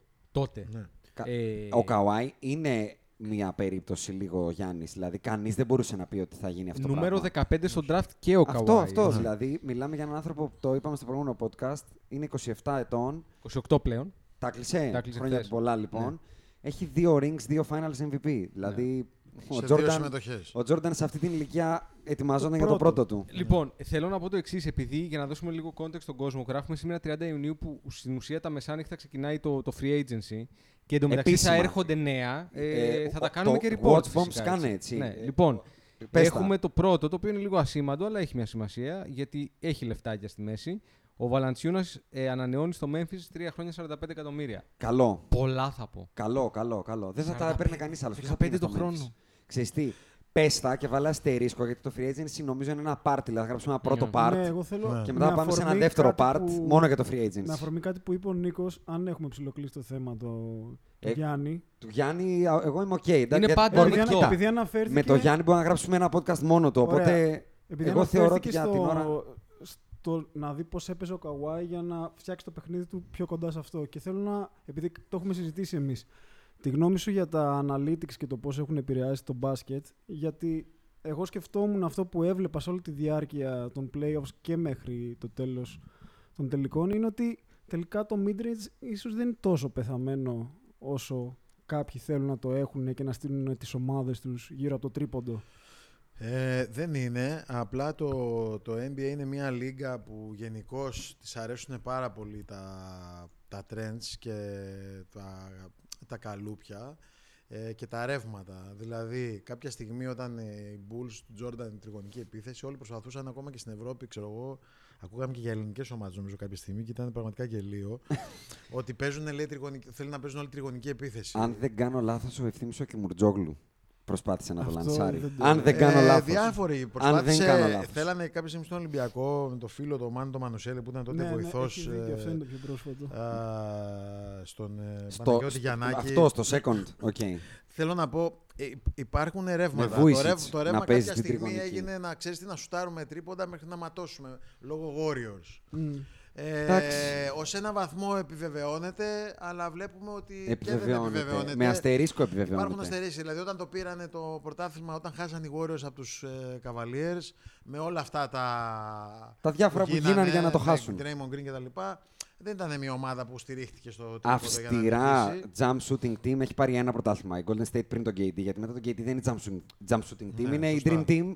Ε, με, Σωστά. με, με Άρα- τέσσερις παίκτες Dream Team ουσιαστικά. Άρα έχει να κάνει νομίζω ο, ο, ο τρόπος με τον οποίο παίζει μια ομάδα ε, έχει να κάνει θα έλεγα και αυτό που κοιτάνε οι σοβαρές ομάδες είναι να δούνε τι έχουμε εδώ πέρα εμείς αυτή τη στιγμή. Έχουμε αυτό, αυτό και αυτό και αυτό. Πρέπει να, να πάμε και να παίξουμε έτσι ώστε να το κάνουμε maximize όλο αυτό που έχουμε. Ε, δηλαδή οι Bucks δεν πήγανε να γίνουν Warriors που βάλανε shooter γύρω-γύρω κτλ. Βάλανε shooter ε, επειδή ξέρανε ότι ο Γιάννης Έχει το, ντε- το, θα- το θα- μειονέκτημα. το ας πούμε, μειονέκτημα αυτό, άρα τι- πώς θα μπορούμε να τον βοηθήσουμε, να τον υποστηρίξουμε, να του κάνουν double team, να πετάνε έξω, να βάζουν τα τρίποντα. Στην επόμενη επίθεση θα τους σκεφτούν να του κάνουμε, να μην του κάνουμε. Και πάνω σε αυτό το δίλημα, ο Γιάννης ας πούμε από εκεί που βάζει 27 πόντους στην κανονική περίοδο 27,7 επειδή το τσέκαρα για να το 27,7, βεβαιώσω. και οκ. να βάζει ξέρω εγώ 32-33 Ναι. στη, στα playoffs. Ουσιαστικά ο GM που προσπάθησε απλά να κάνει ό,τι οι Golden State Warriors είναι ο Daryl Morey. Daryl Morey ουσιαστικά. Ναι. Ο, ο μεγάλος πατριάρχης των analytics που Ναι, είναι. ό,τι και να μου λέει το παρκέ, αν το εξελάκι λέει το άλλο, εγώ θα κάνω το άλλο, είναι αυτός. Γιατί όλοι οι άλλοι ε, πήγαν λίγο πιο κοντά νομίζω σε αυτό που λέει ο Εντάξει. Νίκος. Άρα Ότι εσύ- τι, τι Περίμενε. έχει η κουζίνα, τι φάει φτιάχνω. Περίμενε. Διότι Δηλαδή καμία άλλη ομάδα δεν το πήγε τόσο ακραία. οι Rockets ταυτόχρονα όμως δεν το κάνανε. Δεν πρέπει να ξεχνάμε ότι οι Warriors, όταν ξεκίνησε όλο αυτό το πράγμα με, με τα shoot των Warriors, όταν πήγε ο Κέρ κυρίως. Ε, παίζανε μπάσκετ, κυκλοφορούσαν την μπάλα, γυρνάγε η μπάλα, υπήρχε κίνηση. Αυτό είναι υπήρχαν κάτι που πεντάδες. χάνεται σε όλη την δηλαδή, ιστορία, Οι Rockets δεν, ενδεχομένως. δεν κουνιούνται ούτε για να πάνε τουαλέτα. Ούτε για κατούριμα δεν πάνε. Σου ξαναλέω, δεν κοιτάνε το παρκέ, κοιτάνε μόνο τα analytics. Μπράβο. Ε, Ε, οι άλλοι κοιτάγανε και το παρκέ όμως. Αυτή είναι η διαφορά. Μα προφανώς γι' αυτό η, η, η μία ομάδα είναι καρικατούρα της άλλης. Δεν Ναι. είναι ανταγωνιστής κανονικός, να το πω έτσι. Ε, ξεκινήσει να λες για free agency. Κράτα τα όλα. Τα έχω σημειώσει εγώ. Όταν θα Οκ. γράψουμε ένα part μόνο για free agency, θέλω να γυρίσω τον Νίκο για να κλείσουμε και το segment awards. Γιατί να, να, να τον κοντράρω, να το Ναι, πω ναι. έτσι. Είπε ότι το NBA κοντράρει τους non-US citizens. Παρ' όλα αυτά, είδαμε φέτος Νίκο, ε, ε, Rookie of the Year Λουκά, Most Improved Ε, Pascal όχι το- όχι, Siakam. για- ε, ε, όχι το NBA. Ο, Το- ο η- περίγυρος, Η, η, ο κοινή περίγυρος. γνώμη τέτοια, δημοσιογράφοι, όλα σωστό, αυτά. σωστό. Αυτοί όμως ψηφίζουν και αυτοί μάλλον ψηφίζουν τα awards και είδαμε Defensive Player of the Year Γάλλο, Pascal Siakam Καμερουνέζο Most Improved και Λούκα Ντόνσιτς που εκεί κυρίως θέλω να εστιάσω γιατί θα ήθελα τη γνώμη σου για τον Λούκα. Με τον Άκη ειδικά υπάρχει μια κόντρα για τον Λούκα. Εγώ δεν είμαι τόσο high για τον Λούκα. Ναι, η αλήθεια είναι ότι εγώ Ο ζου- Άκης σκίζει τα βρακιά του. Ζούσα στο Twitter όταν έγινε draft και όλοι οι Αμερικάνοι λέγανε πόσο χάλια και overrated είναι ο Λούκα, αλλά τέλος πάντων. Ο Λούκα, ο οποίος τελείωσε με 25-5, plus 25-5, το έχουν ξανακάνει ο Λεμπρόν, ο, ο Τζόρνταν, ο Όσκαρ Ρόμπερσον και ο Ταϊρίκη. Και σε ρωτάω, Νίκο, κυρίως για τον Ντόνσιτς, αν θες κάτι να πεις για τον Πασκάλ και για τον Γκομπέρ, εννοείται, αλλά κυρίως για τον Ντόνσιτς. Είναι πιο κοντά στο greatness των τριών καλών, ας πούμε, του Λεμπρόν, του Τζόρνταν και του Ρόμπερσον, ή μπορεί να είναι ένας Ταϊρίκη Evans που θα κολώσει στην πορεία; Τι βλέπεις; Ρώτησα πέρ- που ήμουνα τον, Ιανου- τον, τα Χριστούγεννα στο Σακραμέντο και ρωτάω τον Ντίβατς που μπορούσαν οι... Ναι, πήραν τον να Bagley, έτσι. πήραν τον Bagley. Το είχαμε απορία Και εμείς από ρω- εδώ. Και, ρω- και δω- ξέρεις, τον ρωτάω που έκανε όργια, ήδη είχε κάνει- αρχίσει να κάνει όργια ο Ντόντσις με το καλημέρα. Και του είπα, τον ρώτησα το εξής, λέω, «Για- ε, γιατί δεν πήρατε τον Ντόντσιτς και πήρατε τον Bagley. Και μου είπε κάτι το οποίο ξέρεις, εγώ δεν το είχα σκεφτεί. Γιατί μου λέει ότι εμείς πιστεύουμε ότι το ταβάνι του Ντόντσιτς είναι αυτό που κάνει τώρα. Ναι, είναι πιο κοντά σε αυτό που λες. Έχουμε εσύ. τον, ε, έχουμε το Fox. Έχουν φοβερό backward. Εκεί Hill πέρα- Fox. Ε, άρα, εμείς τε- πιστεύουμε ότι ο Μπάγκλι, όταν θα, αν φτάσει το ταβάνι που πιστεύουμε εμείς ότι θα φτάσει, γιατί το, το τι ταβάνι θα φτάσει ο καθένας είναι σχετικό. Γιατί εγώ ζω με το ταβάνι του Ντόντσις αυτό για τα επόμενα 10 χρόνια. Ζει σαν να είναι ο go-to guy μιας ομάδας σε contending. Ε, δεν Δηλαδή θεωρείς ότι μπορεί να γίνει ο Καλά, Νοβίτσκι του μπορεί να Ντάλλας. είναι στην ξέρω- τριάδα μου όμως. δεν ξέρω αν θα γίνει Νοβίτσκι και τα λοιπά, αλλά θέλω να πω είναι ένας παίκτης που μπορείς, okay, Είναι σοβαρό ξέρω asset. να πάρω Είναι- αυτό, αυτό, αυτό και αυτό. Είναι μέλος ενός Big 3 πρωταθλήματος, να το πούμε έτσι, έστω και σαν τρίτος καλύτερος. Ο Λούκα. Big Ρωτάω, three. ρωτάω. Big 3 άνετα. Ε, είναι. Πιστεύω ότι είναι. Οκ, Αλλά εγώ είμαι μέσα- ρωτάω. Είμαι δεν μέσα είναι- με τα μπούνια, βάζω Ναι, σπιτιά, αυτό, δηλαδή, ό,τι έχω. Είσαι μέσα με τα μπούνια Πλάκα εσύ μας αυτό. κάνεις, ρε, Έχει Jason. κίνηση, μπορεί να βάλει την μπάλα στο καλάθι κτλ. Και αντιλαμβάνεται τρομερά το... Ναι. το Και μου μπα- είπε αυτό και οκ, το άκουσα, λέω οκ. Αυτή είναι μια λο- είναι Εμένα μια αυτό είναι το λογική take μου απάντηση. πάντα. Το έλεγα στον Άκη ότι εκτός του αν εγκεφαλικώς του να εξελιχθεί εγκεφαλικά στο παιχνίδι, σωματικά πολύ καλύτερος δεν μπορεί να γίνει και μόνο δυσκολότερα θα γίνουν τα πράγματα για αυτόν γιατί θα τον μαθαίνουν. Όπως θεωρώ ότι θα γίνεται και για το Γιάννη γενικά. Όποιος ξεχωρίζει, αρχίζουν και προσαρμόζονται πάνω τους. Δηλαδή στην αρχή είναι λίγο πιο εύκολο να γαζώσεις, να το πω έτσι. Γιατί. Οκ, Ξέρεις τι όμως. fuck it. Ενώ Είναι- όταν γίνεσαι oman, όλοι λένε την επόμενη μέρα παίζω με τον Ντόνσιτ. Αυτό γίνεται και από τις Τον δύο πλευρές περιμένω. όμως. Και ο... εγώ αυτό που έχω δει από τον Ντόνσιτ είναι ότι είναι ένας παίκτης που αντιλαμβάνεται πάρα πολύ γρήγορα τι έχει απέναντί του, ακόμα και μέσα στο παιχνίδι. Πόσο μάλλον όταν θα έχει την εμπειρία να έχει παίξει απέναντι στους περισσότερους παίκτες και σε όλες τις ομάδες. Όπως θα τον έχουν μάθει αυτοί, θα έχει μάθει και αυτός. Και το να πέσει από τους. Τι έκανε φέτος, είχε 20 πόντους. 20 plus 25-5. Οκ, Δεν άμα τα είναι θυμάμαι ένας ακριβώς. παίκτης στη, δι- στην τριάδα μου που θα κάνει contend και έχει 15-8, εγώ είμαι πολύ χαρούμενος Άρα με το αυτό. Doncic Porzingis, μιας και το πιάσαμε, με τον Porzingis δεδομένα ότι πατάει παρκέ και είναι καλά έτσι, γιατί τώρα μετά Ναι. από τέτοιο τραυματισμό δεν ξέρεις. Είναι ένα superstar μακριά από το contend. Γιατί ο Porzingis, εντάξει, δεν πάμε ποιος είναι και χειρότερος του Λούκα σαν προοπτική. Δηλαδή τον Dallas έκανε rebuild Ε, το, ε, και έχει και cap space. ο Πορζίγκης είναι από τους παίκτες που δεν έχω καταλάβει αυτά τα χρόνια. Δηλαδή δεν, δεν, μπο- δεν έχω. Ναι.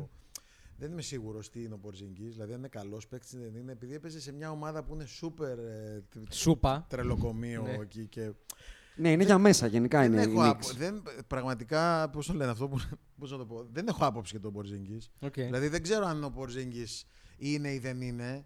Ε, και αυτό που δεν είχα άποψη γενικά για τον Πορζίνγκη, δεν έχω. Ε, το γεγονός ότι προέρχεται από ένα τόσο σοβαρό τραυματισμό. Και με αυτό το κορμί που έχει Και με έτσι, αυτό που το σε κορμί, προδιαθέτει ότι κάθε μέρα μπορεί να χτυπήσεις. Πραγματικά δεν ξέρω τι. Καλά, σε καμία περίπτωση. Πάντως το Supermax που έρχεται, την Ακούγεται ότι ανανέωση θα πάει την για πάρει. Max, ναι. Θα την, Εντάξει, θα την αυτό στο πάρει. NBA πλέον τα χρήματα έχουν γίνει. Δεν, ξέρεις, δεν μου κάνει τίποτα εντύπωση. Δηλαδή αυτό το καλοκαίρι θα γίνει πολλοί κόσμος πλούσιος. ε, 40% του league είναι free agent. 200 παίχτε. έτσι, και όχι μόνο αυτό. Ακραίο και, νούμερο. βο- Και κάποιοι παίχτες, λόγω του ότι τραυματίστηκε ο Durant, α, θα γίνουν πάρα πολύ πλούσιοι επειδή κάποιες ομάδες βλέπουν Knicks, ξέρω εγώ, για παράδειγμα. Έγινε inflate η αγορά, Ε, λες, μετά τον Durant. Δεν θα μπορούν να πάρουν, οπότε αχ, τι να κάνω. Αυτός που θα πάρει πάρα πολλά λεφτά θα είναι ο Μάρκο Κάζιν, πιστεύω. Ναι. Θα πάρει πάρα πολλά και εγώ για άκουσα. for the years ή ένα, ένα χρόνο Μπορεί να τεστ. πάει και Για για ό,τι ένα. πάρει, θα πάρει πάρα πολλά λεφτά. Αν με ρώταγες, εγώ πιστεύω θα πάνε να του δώσουν όσα για ένα χρόνο. Ε, έστω και γι' αυτό είναι πάρα Πιανού. πολλά λεφτά. Του DeMarcus, Ποιοι; του Boogie, η Knicks, ας πούμε. Ναι. Ε, Εσύ Ρε, τα ξέρεις παιδιά, καλύτερα δεν μπορούσε αυτά. να πατήσει Νομίζω το ότι αν παρκέ, του. ρε. Νομίζω ότι. Εσύ το ξέρεις καλύτερα Ναι. πώς πάει με αυτά τα συμβόλαια. Αν του δώσεις το max για ένα χρόνο, μετά έχεις Δεν ισχύει. restricted να του δώσεις Δεν extend. ισχύει. Όχι; Δεν ισχύει. Οκ. Πρέπει Πάσο. τρία χρόνια να έχεις για να μπορείς να, να πας Α, over οκ, the cap οκ, και να το οκ, κρατήσεις. οκ. Πάσο, πάσο. Τα ξέρεις καλύτερα από μένα. Ε, πάμε να κλείσουμε τα awards με το αν έχετε οι τρεις σας να πείτε κάτι για όποιον από αυτούς που αναφέρω. Coach of the Year, Budenholzer. Εγώ ήθελα να, να μιλήσω για τον ε, τέτοιον, για τον Horst. Γιατί θεωρώ ότι αυτό είναι. Δηλαδή, Τον Executive of the Year, έτσι. Κοίταξε να δεις. Η ψηφοφορία γίνεται με το που κλείνει η regular season.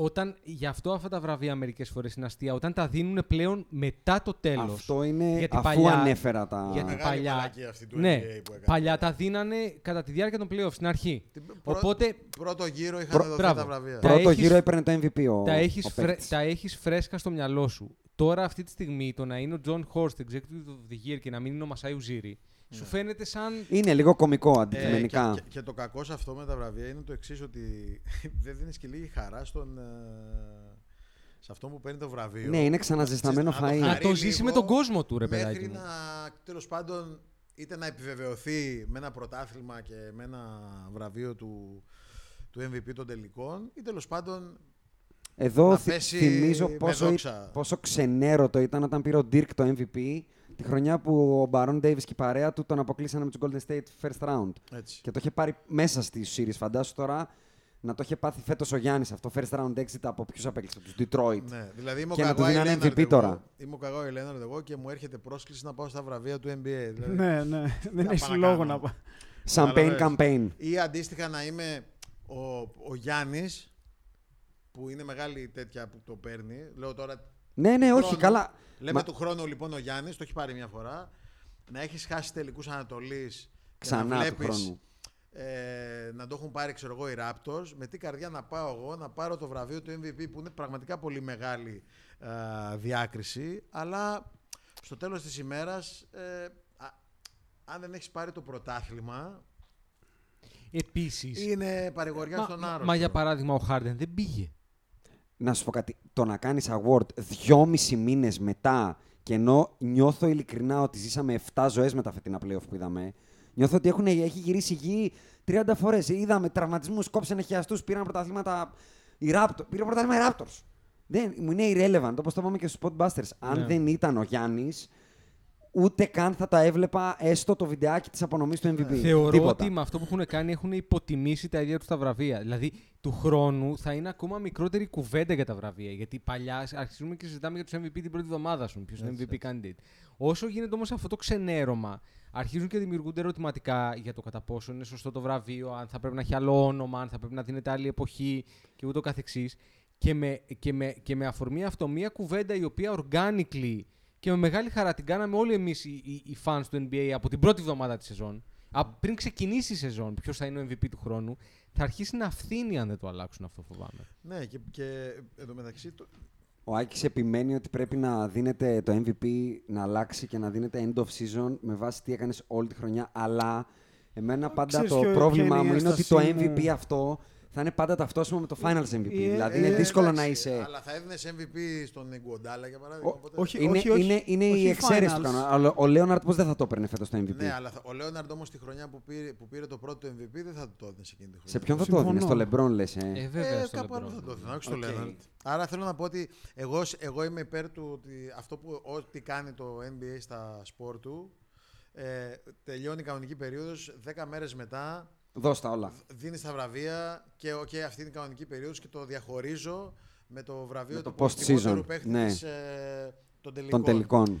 Αυτό που κάνει τώρα με το πραγματικά δεν μπορώ να καταλάβω γιατί το NBA δεν έχει ανάγκη τα έξτρα έσοδα ε, από το TNT που μεταδίδει α, αυτό το πράγμα.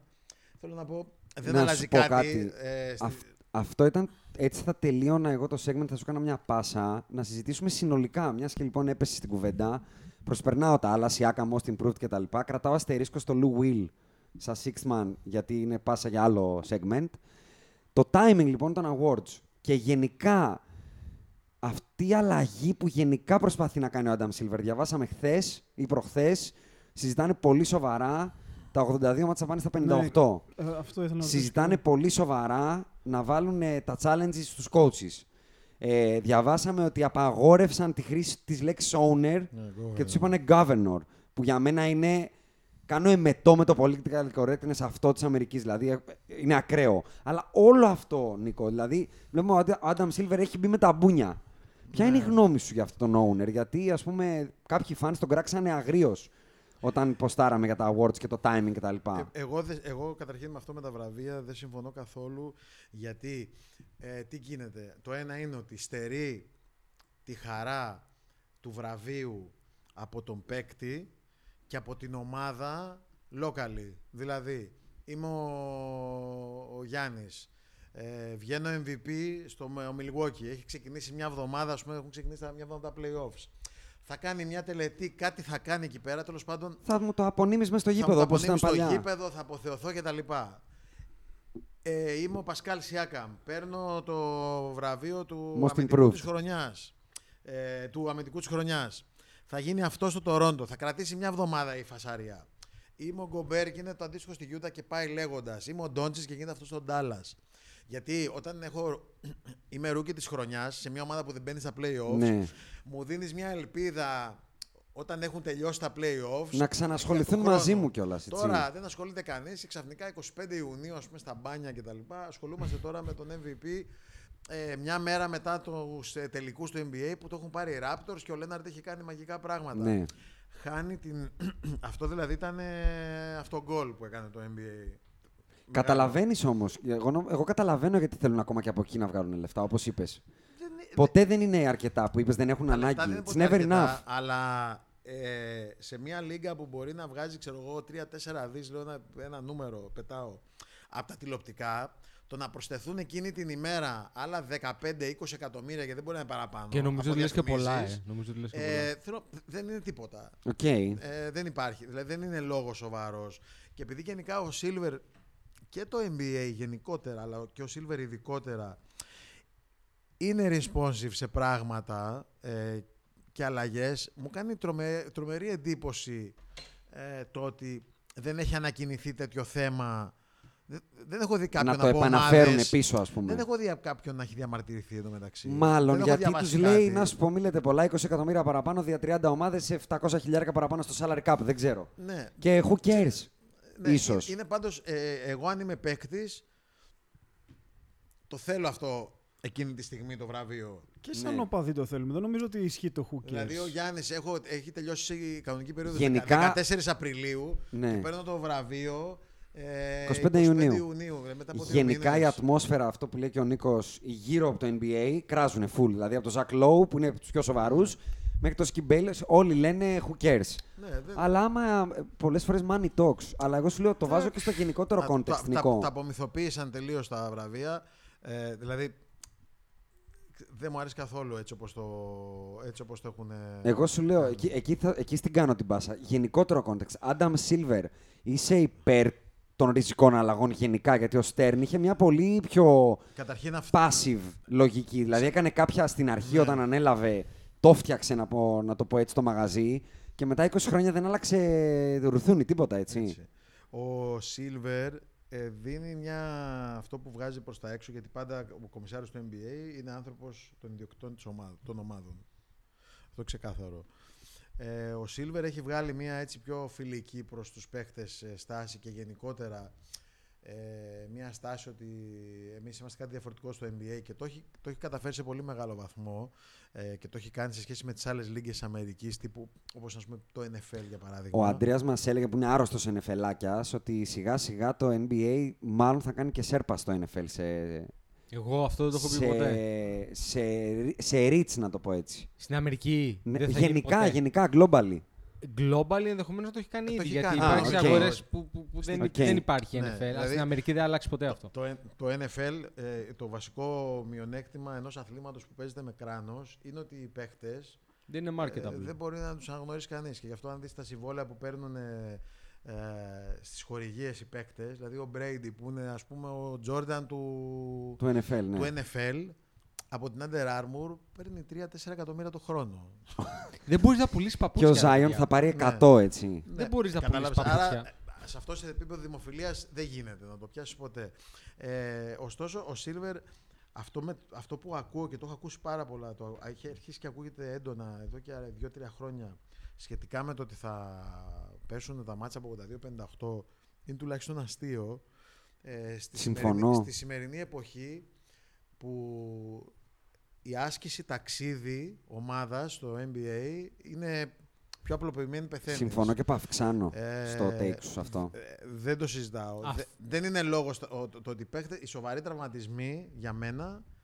α, δεν είμαι, ούτε θέλω να κάνω τον ειδικό εγώ, ούτε τον γυμναστή, ούτε οτιδήποτε. Σε καμία περίπτωση δεν έχουν να κάνουν με το ότι το, είναι 82 παιχνίδια. 82 παιχνίδια ήταν και το 80 που πηγαίνανε με αεροπλάνα της γραμμής. Έτσι, με Και coach καπνίζανε flight. στο ημίχρονο. Ε, Με coach flight και, και πιο πριν. Παίζανε με Πηγα- All Stars, πη- έτσι. Πηγαίνανε, Παίζανε με μπάσκετ με αεροπλάνο All της Stars. γραμμής, ε, πηγαίνανε, παίζανε δηλαδή τρελές αποστάσεις με ενδιάμεσους προορισμούς. Ο Χάβλιτσεκ έκανε τσιγαράκι στο ημίχρονο, παιδιά. Τι λέμε. Δηλαδή, Θέλω να πω, δεν το, συ- δεν το ακούω καν και το έχω συζητήσει και με παίκτες που έπαιζαν. Ε, δεν έχει καμία σχέση. να αυτό. σου πω κάτι. Και να το κάνεις 58, ποιος σου εγγυάται ότι ο Λεμπρόν δεν θα πέσει 40 από τα 58. Δηλαδή, Ε, εγώ νομίζω ότι αυτό που βλέπω. τι- είναι ηλίθιο να πεις κόβω μάτς και θα παίζουν όλα τα μάτς οι άλλοι. Προφανώς. Προφανώς. Και βέβαια και το NBA δεν είναι τόσο σκληρό όσο ήταν πιο παλιά. Για να- να το πάμε και έτσι. Ναι, η βέβαια. τεχνολογία, α, να σου το πω και εκεί, ε, των παπουτσιών που χρησιμοποιούνται τώρα σε σχέση με τη δεκαετία του 80 ή του 90 είναι τελείως διαφορετική. Προφανώς υπέρ του παίκτη.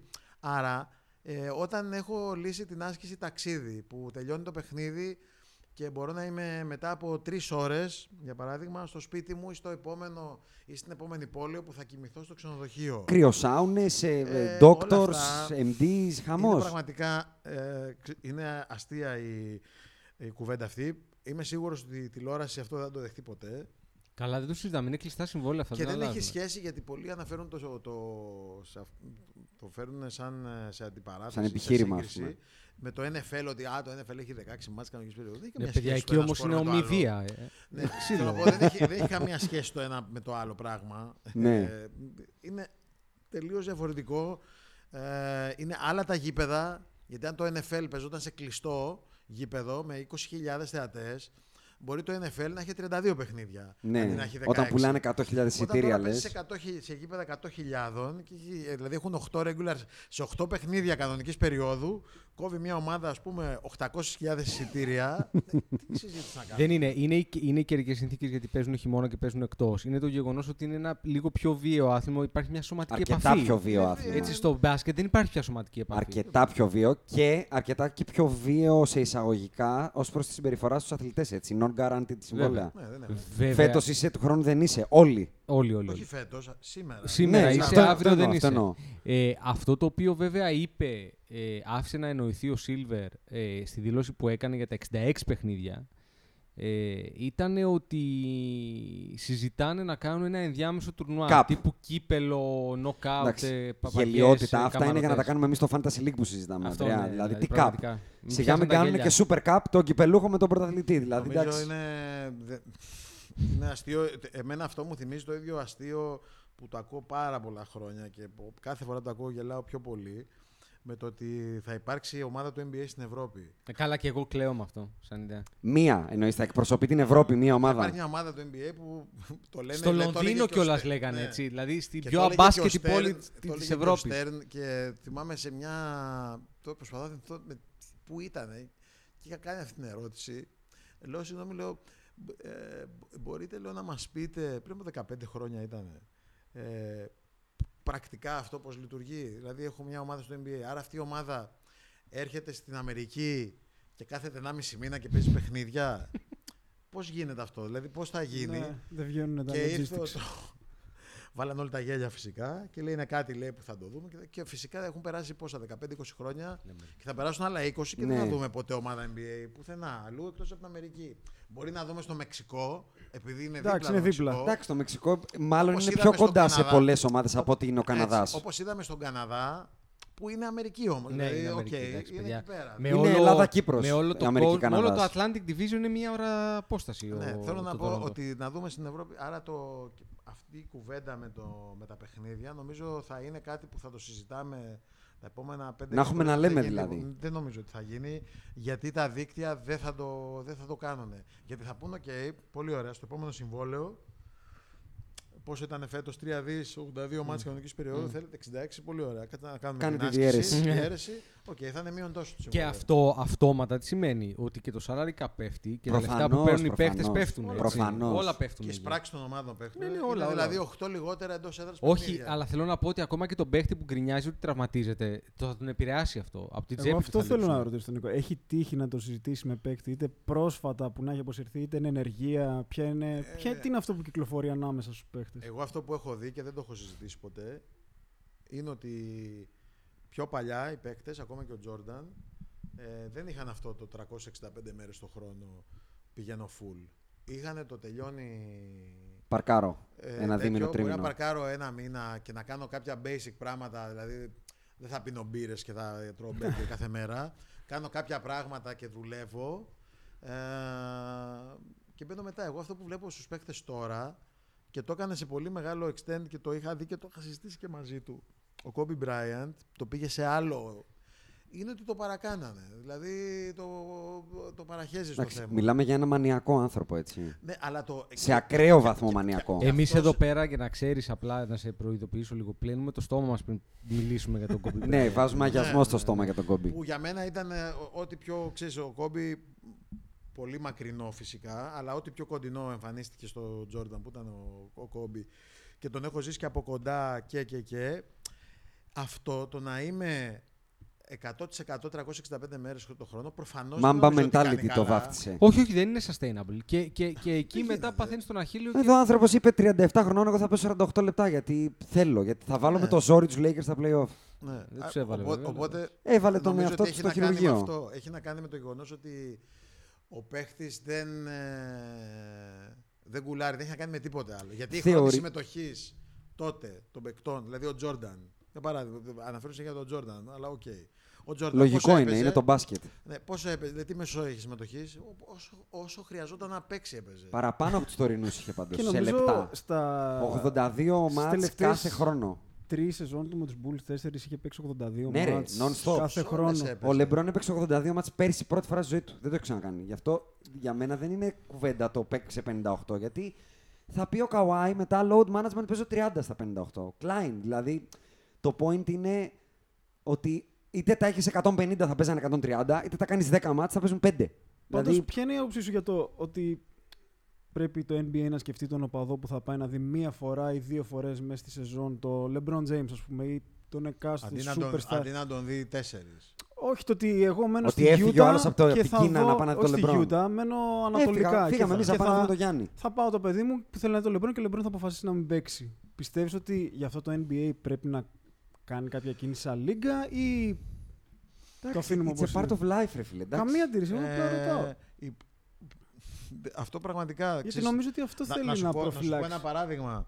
Ε, είμαστε, είχαμε πάει τώρα οικογενειακό στα Χριστούγεννα στο Σακραμέντο για, ε, για, τις, Γιορτές, για, ας το, για τον πούμε. break για τις γιορτές και παίζανε οι Kings με τους, ε, με τους Lakers στο Σακραμέντο, στο πρόγραμμα και τα λοιπά, ο γιος μου και τα λοιπά, οκ, μου λέει να ξαναδώ τον Λεμπρόν και τέτοια και, τε- και τραυματίζεται ο Λεμπρόν δύο μάτς πριν έρθουν Με τη εκεί Utah ήταν. και δεν έπαιξε και τα λοιπά. Και είδε τον Ingram και τι κατάλαβε. Ναι, και είδε το τέτοιο. Και για μένα αυτό συμβαίνει. Οκ, okay. ήσουν άτυχος. Τι να πω. και δεν τον Όχι, Γιατί είδες. θυμάμαι από τότε που το Δεν μπορώ να έκανε... υποχρεώσω εγώ κάποιον. Ε, καταλαβαίνω αυτό που λέει και απ' την άλλη το NBA. Έχει ένα point ότι ρε μεγάλε. Ε, Μου πηδάς τους αποφάσισες εσύ- international fans. Αυτό μου ε, κάνεις όχι βασικά. τους international Όχι, fans. ρε. Γενικά, επειδή λοιπόν ε, πονάει λίγο, να μην πω τι, του LeBron, αποφασίζω ότι δεν το βάζω να παίξει ε, σήμερα. Να σου πω κάτι. Πάντα γινόταν αυτό, ρε Νίκο. Δηλαδή, Εντάξει, το, να σου ε, θυμίσω από ότι τότε όταν με το το- είχε χτυπήσει ο Τζόρνταν, είχε σπάσει το χέρι του, επέμενε να μπει, αν θυμάσαι. Εσύ τα θυμάσαι, εγώ το έχω διαβάσει, δεν τα θυμάμαι. το πόδι. Α, Το, χ- το, χ- το πόδι, το πόδι, είχε σπάσει το πόδι του. Ε, rookie season ή δεύτερη season. Ναι. Επέμενε ο ίδιος να μπει και οι Bulls του πάνε, Όπα, φρένο, φίλε, Ναι. δεν υπάρχει καμία Και περίπτωση. τελικά έπαιξε στα playoffs και που Με βάλε το τους ζόρι. 63 πόντους. Απλά Μπράβο. θυμάμαι, είχε γίνει μια τεράστια ιστορία με τους Spurs. Φάγαμε Ήταν 500.000 Miami. πρόστιμο. Ε. Τα- Είναι Οπότε λίγο για το είχε Θεαθήνα υπάρξει αυτό, για να αυτό. μην γεμίζει το Twitter Εγώ, κράξιμο. εγώ, να στο δεν, πω εγώ, έτσι. δεν το, εγώ δεν το καταλαβαίνω. Απλά κάποια πράγματα πλέον λόγω του ότι έχουν μεγαλύτερη έκθεση Ναι. με τα social media είναι μεγαλύτερο deal από ό,τι ήταν πιο παλιά. Εγώ- Γιατί και πάντα τότε, αν κάποιος, αν ας πούμε, δηλαδή έλεγε ο Τζόρνταν ότι, Load σήμερα, management. ότι σήμερα δεν μπορώ να παίξω επειδή δεν γουστάρω να παίξω, θα του λέει κάποια διοίκηση, όχι θα παίξεις επειδή το είπε ο David Stern. Δεν θα έπαιζε ο Τζόρνταν, θα τρώγαμε το πρόστιμο και η ζωή συνεχίζεται. Ναι.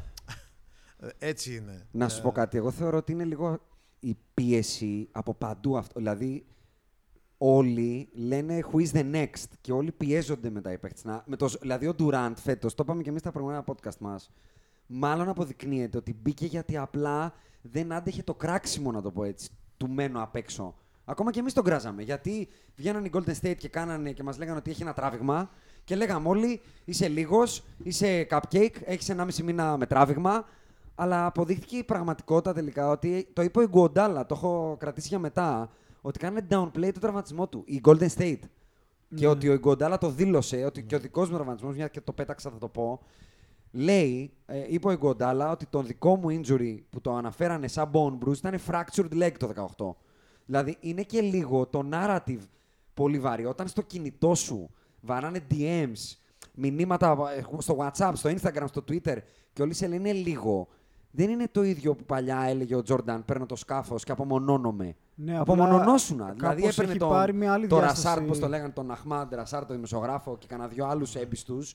Έπαιρνε το κότερο και δεν υπήρχε επαφή με το περιβάλλον. Τα Ναι, λέγαμε. Απλά τώρα έχει υπάρξει μια άλλη διάσταση στο θέμα load management και κάθονται λίγο οι παίχτε χωρίς να υπάρχει λόγος, ίσως. Α, σου, σου, σου λέω όμως και την αντίθετη άποψη. Δηλαδή, είδαμε τον Γκέιντι με το που έπαθε τον τραυματισμό να χάνει ουσιαστικά και πλήρως την εμπιστοσύνη στο team και να αφήνει όλο το medical staff των Golden State και να παίρνει το αεροπλάνο μόνος του και να πηγαίνει στη Νέα Υόρκη να δει τι έγινε τελικά με ανθρώπους δικούς του.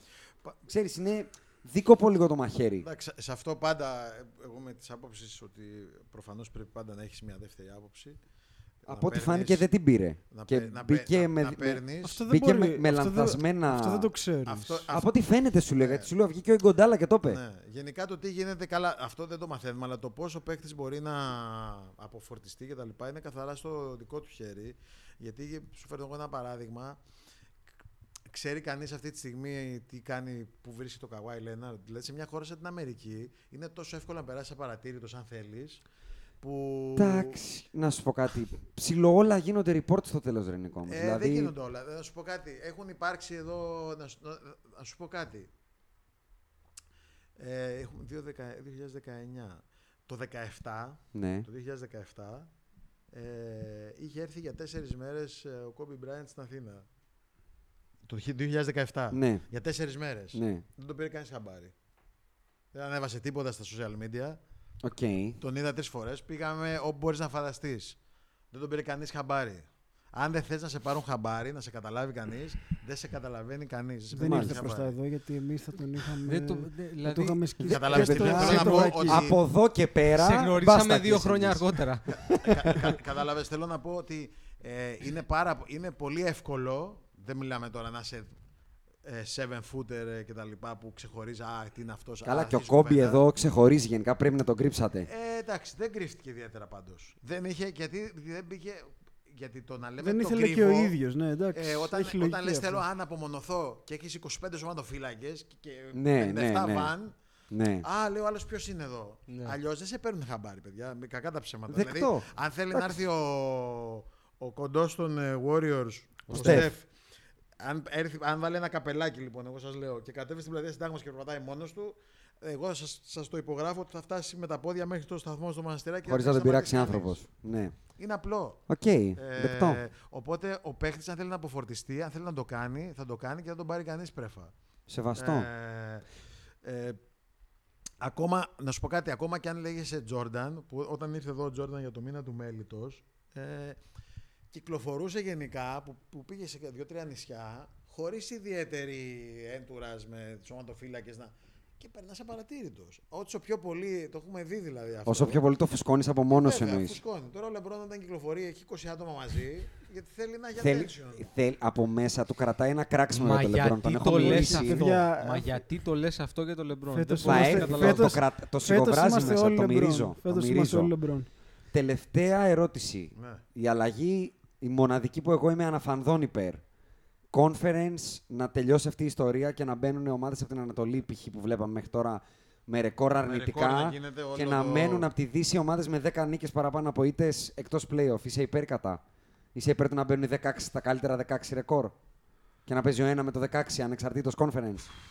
Ε, ναι, δεν δε, δεν βλέπω το λόγο γιατί να μην γίνει αυτό. Ούτε το αντίθετο όμως θα με, θα με χάλαγε. Είναι αυτό που λέμε μερικές φορές that's life. Άμα γίνονται πιο εύκολα κάποια πράγματα, οκ, γίνεται έτσι. Αλλά θα έχει πραγματικά θα έχει άλλο ενδιαφέρον. Δηλαδή το να βλέπεις τώρα, ξέρω εγώ, να παίζει πρώτο γύρο, λέμε τώρα... Α, Οι Lakers που θα είναι πρώτοι του χρόνου. Οι Lakers με τους Boston που είναι πολύ πιθανό να είναι 16. ή το ναι. αντίστροφο, να παίζουν Ναι. οι Bucks, αν υποθέσουμε Ναι. ότι οι Bucks έχουν το καλύτερο ρεκόρ του OK. NBA, με τους Lakers που θα έχουν, το, το- θα έχουν πάρει το τελευταίο εισιτήριο στη Ναι, Δύση. είναι περίεργο, ναι. Είναι Είναι περίεργο. περίεργο, αλλά είναι ωραίο. Ναι, είναι ωραίο. Δηλαδή, Φοβερό να δω θα LeBron είναι, εναντίον πολύ ωραίο Γιάννη, match-up. κατάλαβες. Θα είναι ωραίο match-up. Ε, αυτό, αυτό είναι κάτι που το ακούω γιατί έχει νόημα, γιατί δεν μπορείς τώρα ε, να είναι το επίπεδο α, στην Ανατολή ή, αντι, ή Ναι, στην εντάξει, Δύση, το ανάλογα Bucks, με το το που Bucks είναι. Detroit ήταν κωμωδία, ας Να πούμε. είναι, να είναι καφενειακού επίπεδου, δηλαδή να λες τώρα τι κάνουν εδώ πέρα. Δηλαδή, το Ναι. Detroit, τι, τι δουλειά έχει στα play αυτό το Detroit; Καμία. Και θα κάνει και λίγο πιο ενδιαφέρουσα τη regular θα, θα- season, θα εγώ δώσει μια άλλη νομίζω. λογική. Φεύγει και από εδώ η μουρμούρα. Α, θα πρέπει ας πούμε οι Bucks να ταξιδέψουν στο Los Angeles γιατί μπαίνουν σε ένα jet και αντί να χρειαστεί, ξέρω εγώ, οι Bucks αν παίζανε λόγου χάρη με το Miami που θες 2,5 ώρες στο Miami, θες 5 ώρες Εντάξει, που είσαι μέσα, στο, είσαι μέσα σε ένα charter που οι παίχτες ας πούμε έχουν χώρο, απλώνουν τα πόδια. Θέλω να πω- Ναι, ναι, ναι, ειδικά ναι. στα Ναι, ναι, playoff που προπόνηση. έχει συνεχόμενα μας, δηλαδή παίζει δύο στην έδρα του ενός και δύο του άλλου. Ακριβώς. Είναι να είχαμε να λέγαμε το θα κουραστώ να πάω από εδώ από Και, εκεί. και στη χειρότερη αλλάζεις και να σου πω κάτι. Αν είναι αυτό το θέμα. Γιατί Αλλάζει το δεν format. αρχίζεις Το τέτοιο, αλλάζει το format. Ναι. Και το, και το, και 2-3-2. το κάνεις ο- Και το κάνεις 2-3-2 και, Και τελειώνει το και θέμα. τελειώνει η υπόθεση. Καλά, εγώ είμαι υπέρ επίσης του να ξαναγυρίσουμε, που δεν θα γίνει ποτέ, γιατί εκείνη τα λεφτά στη μέση, Το best of seven στο πρώτο γύρο το θεωρώ τραγικό. Πρέπει να ξαναγυρίσουμε στο Κουραστικό best of five. λες. Ναι. Ναι. Είναι, είναι, είναι, Αν το το, βρίσκω αλλάξεις ανούσιο. με τα conference και ανεβάσεις τον ανταγωνισμό, δεν είναι τόσο τραγικό. όμως. Ενδεχομένως όχι, γιατί θα έχει, και ένα, θα έχει και μια άγρια ομορφιά. Δεν είναι απαραίτητα το 1 με 16, όσο το ότι το 4 με το 10. Το 4 με, Με το 13 12, ή με το 12 τι είναι μπράβο. τέλος πάντων, μπορεί να είναι πάλι αντίστοιχα, ξέρω εγώ, οι, οι Rockets με, το, με τους Celtics. Ρε, Το οποίο είναι δεν ωραίο. υπάρχει να μην έχει καλύτερο χαβαλέ και πιο ανταγωνισμό. Πώς έχουμε γράψει. Επίσης, τώρα; μισό, μισό, γιατί Α. υπήρξε και μια άλλη αλλαγή, η οποία εγώ θεωρώ ότι είναι τραγική και θα κάνει κακό στο NBA, που είναι το challenge. των το διαιτητών διαβάσατε που είναι αυτό, σαν ναι. NFL. Ναι, αυτό στο NFL έχει δημιουργήσει προβλήματα και από του χρόνου στο NFL θα είναι ξέρετε πολύ κομμωδία καλύτερα με οι δυο το, σας. με το PI που θα είναι challengeable το PI. Αλλά εγώ θεωρώ ότι αυτό κάνει κακό. Δηλαδή, σε ένα παιχνίδι που ούτως ή άλλως σταματάει συνεχώς, είτε για time out, είτε για commercial time out, είτε για την υπερίοδος, είτε επειδή κάποιος έχει συγκαεί. Άμα βάλεις και το challenge στη μέση, θεωρώ ότι δημιουργεί πρόβλημα στην Κοιμηθήκαμε. ταχύτητα. Ναι, δημιουργεί Ισχύει πρόβλημα. αυτό και- Ειδικά για αγορές που δεν βλέπουν 8 ώρα το βράδυ, αλλά βλέπουμε 4 ώρα το πρωί. Ισχύει, δύσκολα Έτσι. μένεις ξύπνιο στα time Είναι out. πολύ, είναι πολύ δύσκολο. Το NBA, το, το NBA σταματάει τόσο πολλές φορές πλέον σε σχέση με πριν από ξέρω εγώ, 20 και χρόνια. Είναι τόσο κουραστικό. Αυτό το σταματάω, διακοπή κάνω. Πλέον τα ματς του NBA έχουν φτάσει κοντά στο τρίωρο. Ναι, είναι τραγικό αυτό πια. Που Θα ήταν πάει κι άλλο δηλαδή τώρα. Πάντα ήταν ας πούμε 2 και 25, 2,5 Ναι. ώρες. Φτάνει στο τρίωρο και γίνεται πάρα πάρα πολύ, α, ε, είναι πάρα πολύ κουραστικό. Ειδικά αν είναι, ξέρεις, κανένα ματς που δεν έχει και...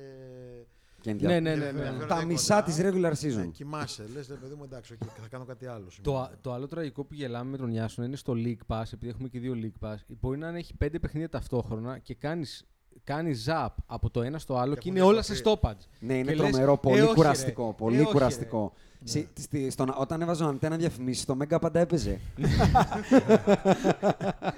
Πώ έχουμε γράψει; 2-20. Ε, μία, Μία 20. 20. μία Πολύ 20. ωραία. Θα κάνω ένα πολύ γρήγορο για να κλείσουμε, να τα μαντρώσουμε λίγο. Ωραία. Την τελευταία πάσαμε το Sixman του Lou Will, όχι για το Sixman, αλλά μιας και βγήκε Sixman ο Lou Will και μιλάγαμε για τα NBA Awards και έχεις πιάσει λίγο το παλιά νέα, το, έχεις- το έχουμε αναφέρει αρκετές Που το φορές. οποίο είναι γραφικό το παλιανέλα, τέλος πάντων. Το Είπα- λέμε- ε, το κάνανε, είναι γραφικό, Ίσως φαντάζομαι που όχι το κάνουμε τόσο. εμείς. Το έκανε ο Λου Will με τον Gilbert, τον Αρίνα, τον, τον, τον Τρέλιακα. Βγήκανε σε ένα podcast και είπανε δύο πράγματα. Το ένα είναι ότι οι παλιοί είναι λίγο whiny bitch, να το πω έτσι, που όλο λένε ότι τότε παίζανε αντρικές άμυνες και δεν ξέρω εγώ.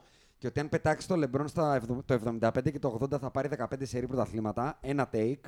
Και το δεύτερο που εκεί ειλικρινά ήθελα να σπάσω την οθόνη γιατί αυτό δεν με νοιάζει ποιος το λέει. Ο Τζόρνταν να το έλεγε, θα σε χαρακτηρίσω άσχετο αν το πεις, ότι ο Σκότι Πίπεν και ο Ντένις Ρόντμαν ήτανε, θα ήταν στο τωρινό NBA Little Guards. Και η ερώτηση που θέλω να σου απευθύνω. Ο Σκότι είναι- Πίπεν. Και ο Ντένι Ρόντμαν. Ο Σκότι Και ότι Πίπεν. ήταν 2-6-7 και θα είναι Little Guards. Μιλάμε για τον Ντένι Ρόντμαν που έχει κρατήσει άποντο σε ημίχρονο το Σακίλ Ονίλ. Ο Σκότι Πίπεν. Ναι, ο Ντένι Ρόντμαν για μένα είναι χειρότερο. Ο Σκότι Πίπεν. Χειρότερο ο Ντένι Ρόντμαν. Ο καλύτερος, ο καλύτερος όλα...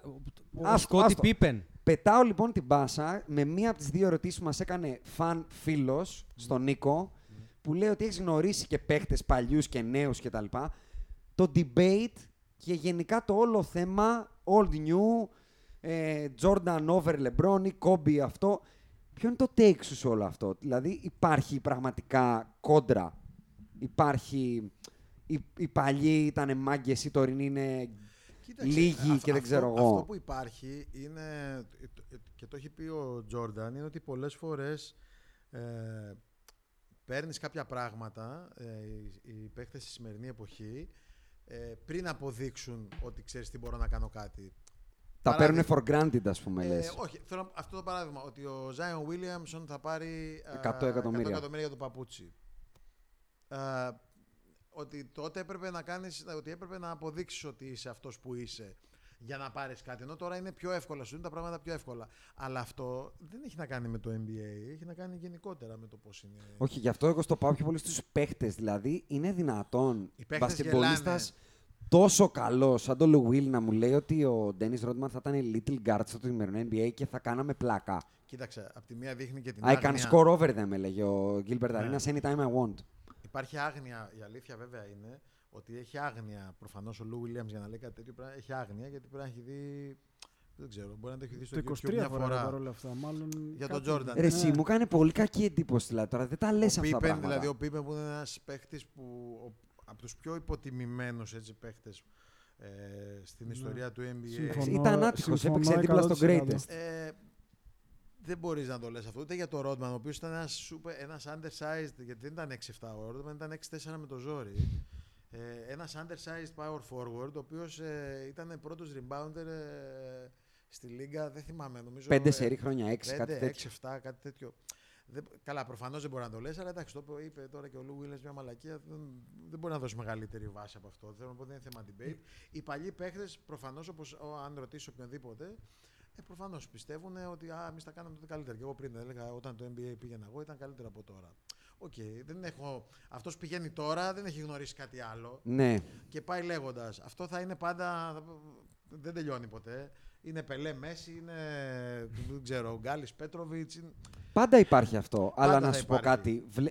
Αλλά επειδή αυτό είπες- που είπε ο Williams είναι εντάξει. δεν- Κοτσάνα το, δεν το συζητάω. Επει, επειδή είπες για άλλα σπορ, εγώ θα στο κρατήσω στο NBA. Έχουμε τσακωθεί, να το πω έτσι από μικροφόνο εδώ με οι τρεις μας, πολλές φορές για το πώς άγονται και φέρονται οι τωρινοί. Και αν είναι λίγο soft κτλ. Ένα μεγάλο debate, και θέλω να σου πετάξω την πάση μέσα και εσύ και Σικάγο και με αυτό να κλείσουμε το part 1, ήταν η συμπεριφορά, να το πω έτσι, το part 1, η συμπεριφορά του Jimmy B ε, στο Σικάγο και γενικά στην καριέρα του ότι είναι έντονος και κράζει και τέλος πάντων είναι λίγο παλιά σκοπής να το πω.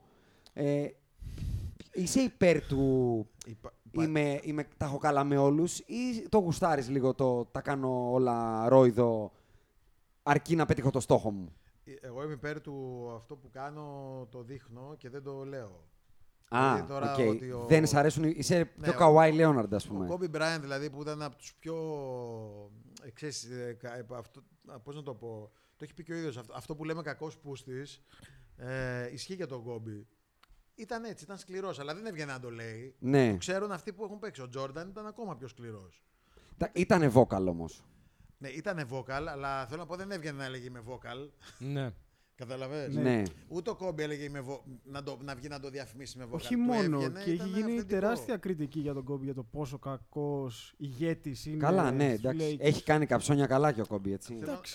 Άρα, ό,τι, για μένα, ό,τι κάνεις είναι. Ε, ξέρεις, πρέπει να το κάνεις και να φαίνεται από, αυτό, τις από, πράξεις από την πράξη σου. Τώρα το να το λέω, αυτό, νομίζω ότι το Butler που λέει με έτσι old school και τα λοιπά είναι, είναι αστείο. Είναι πραγματικά. Είναι, μιλάει για τον εαυτό του.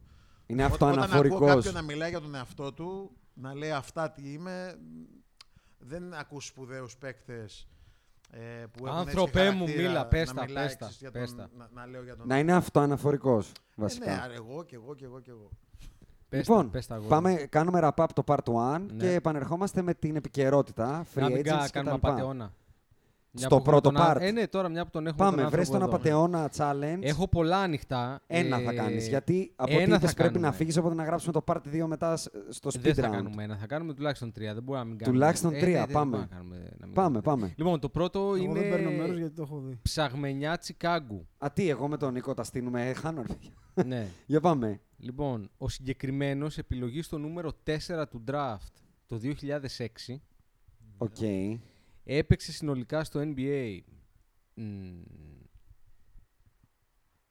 Με συγχωρείτε.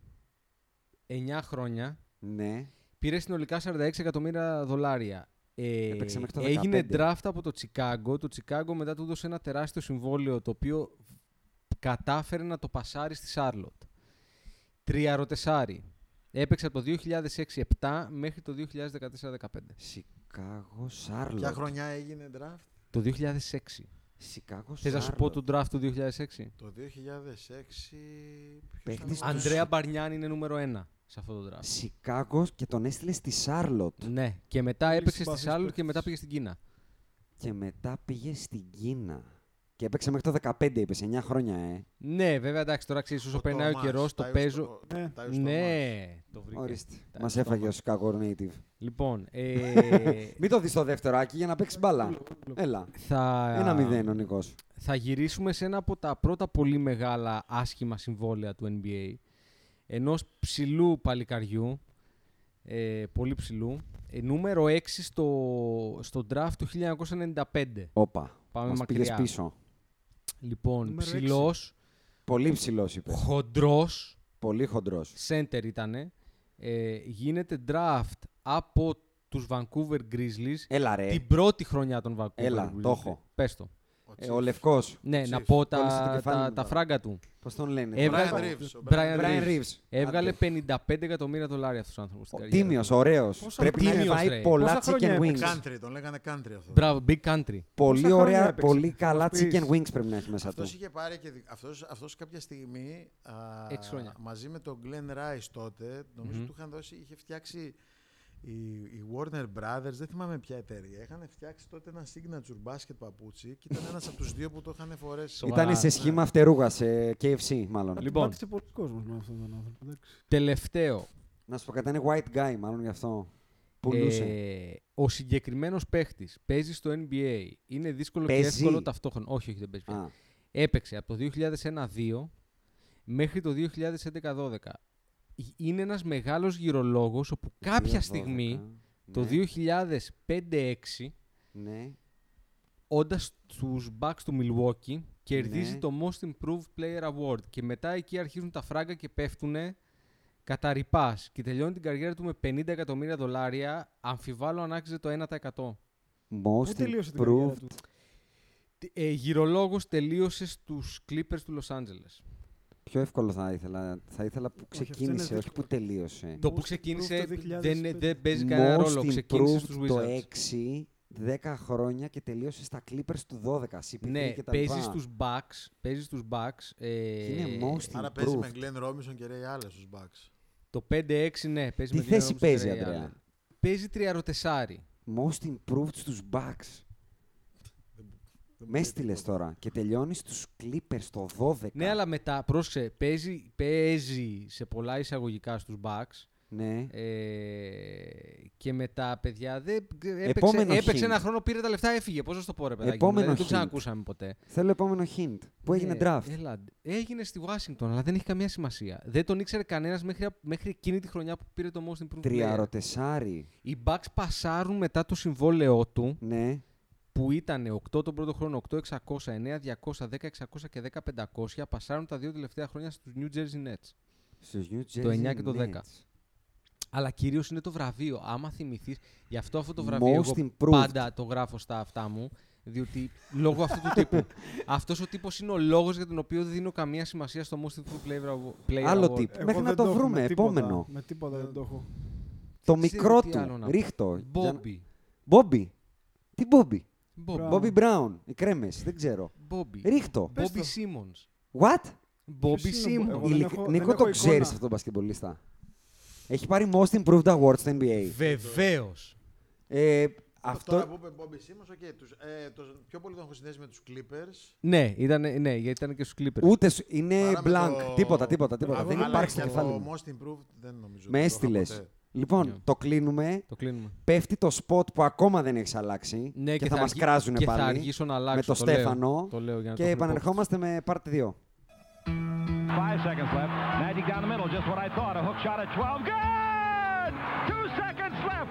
The Lakers take the lead on Magic Johnson's running sky hook. The inbounds pass comes into Jordan. Here's Michael at the foul line. A shot on Elo. Good! The Bulls win it! They win it! Final seconds. Bryant for the win. Bang! Rebound Bosch. Back out to Allen. His three-pointer. Bang! Tie game with five seconds remaining. Iguodala to Curry. Back to Iguodala. Up for the layup. Oh, blocked by James. LeBron James with the rejection. They do have a timeout. Decide not to use it. Curry, way downtown. Bang! Bang! Oh, what a shot from Curry! With six tenths of a second remaining.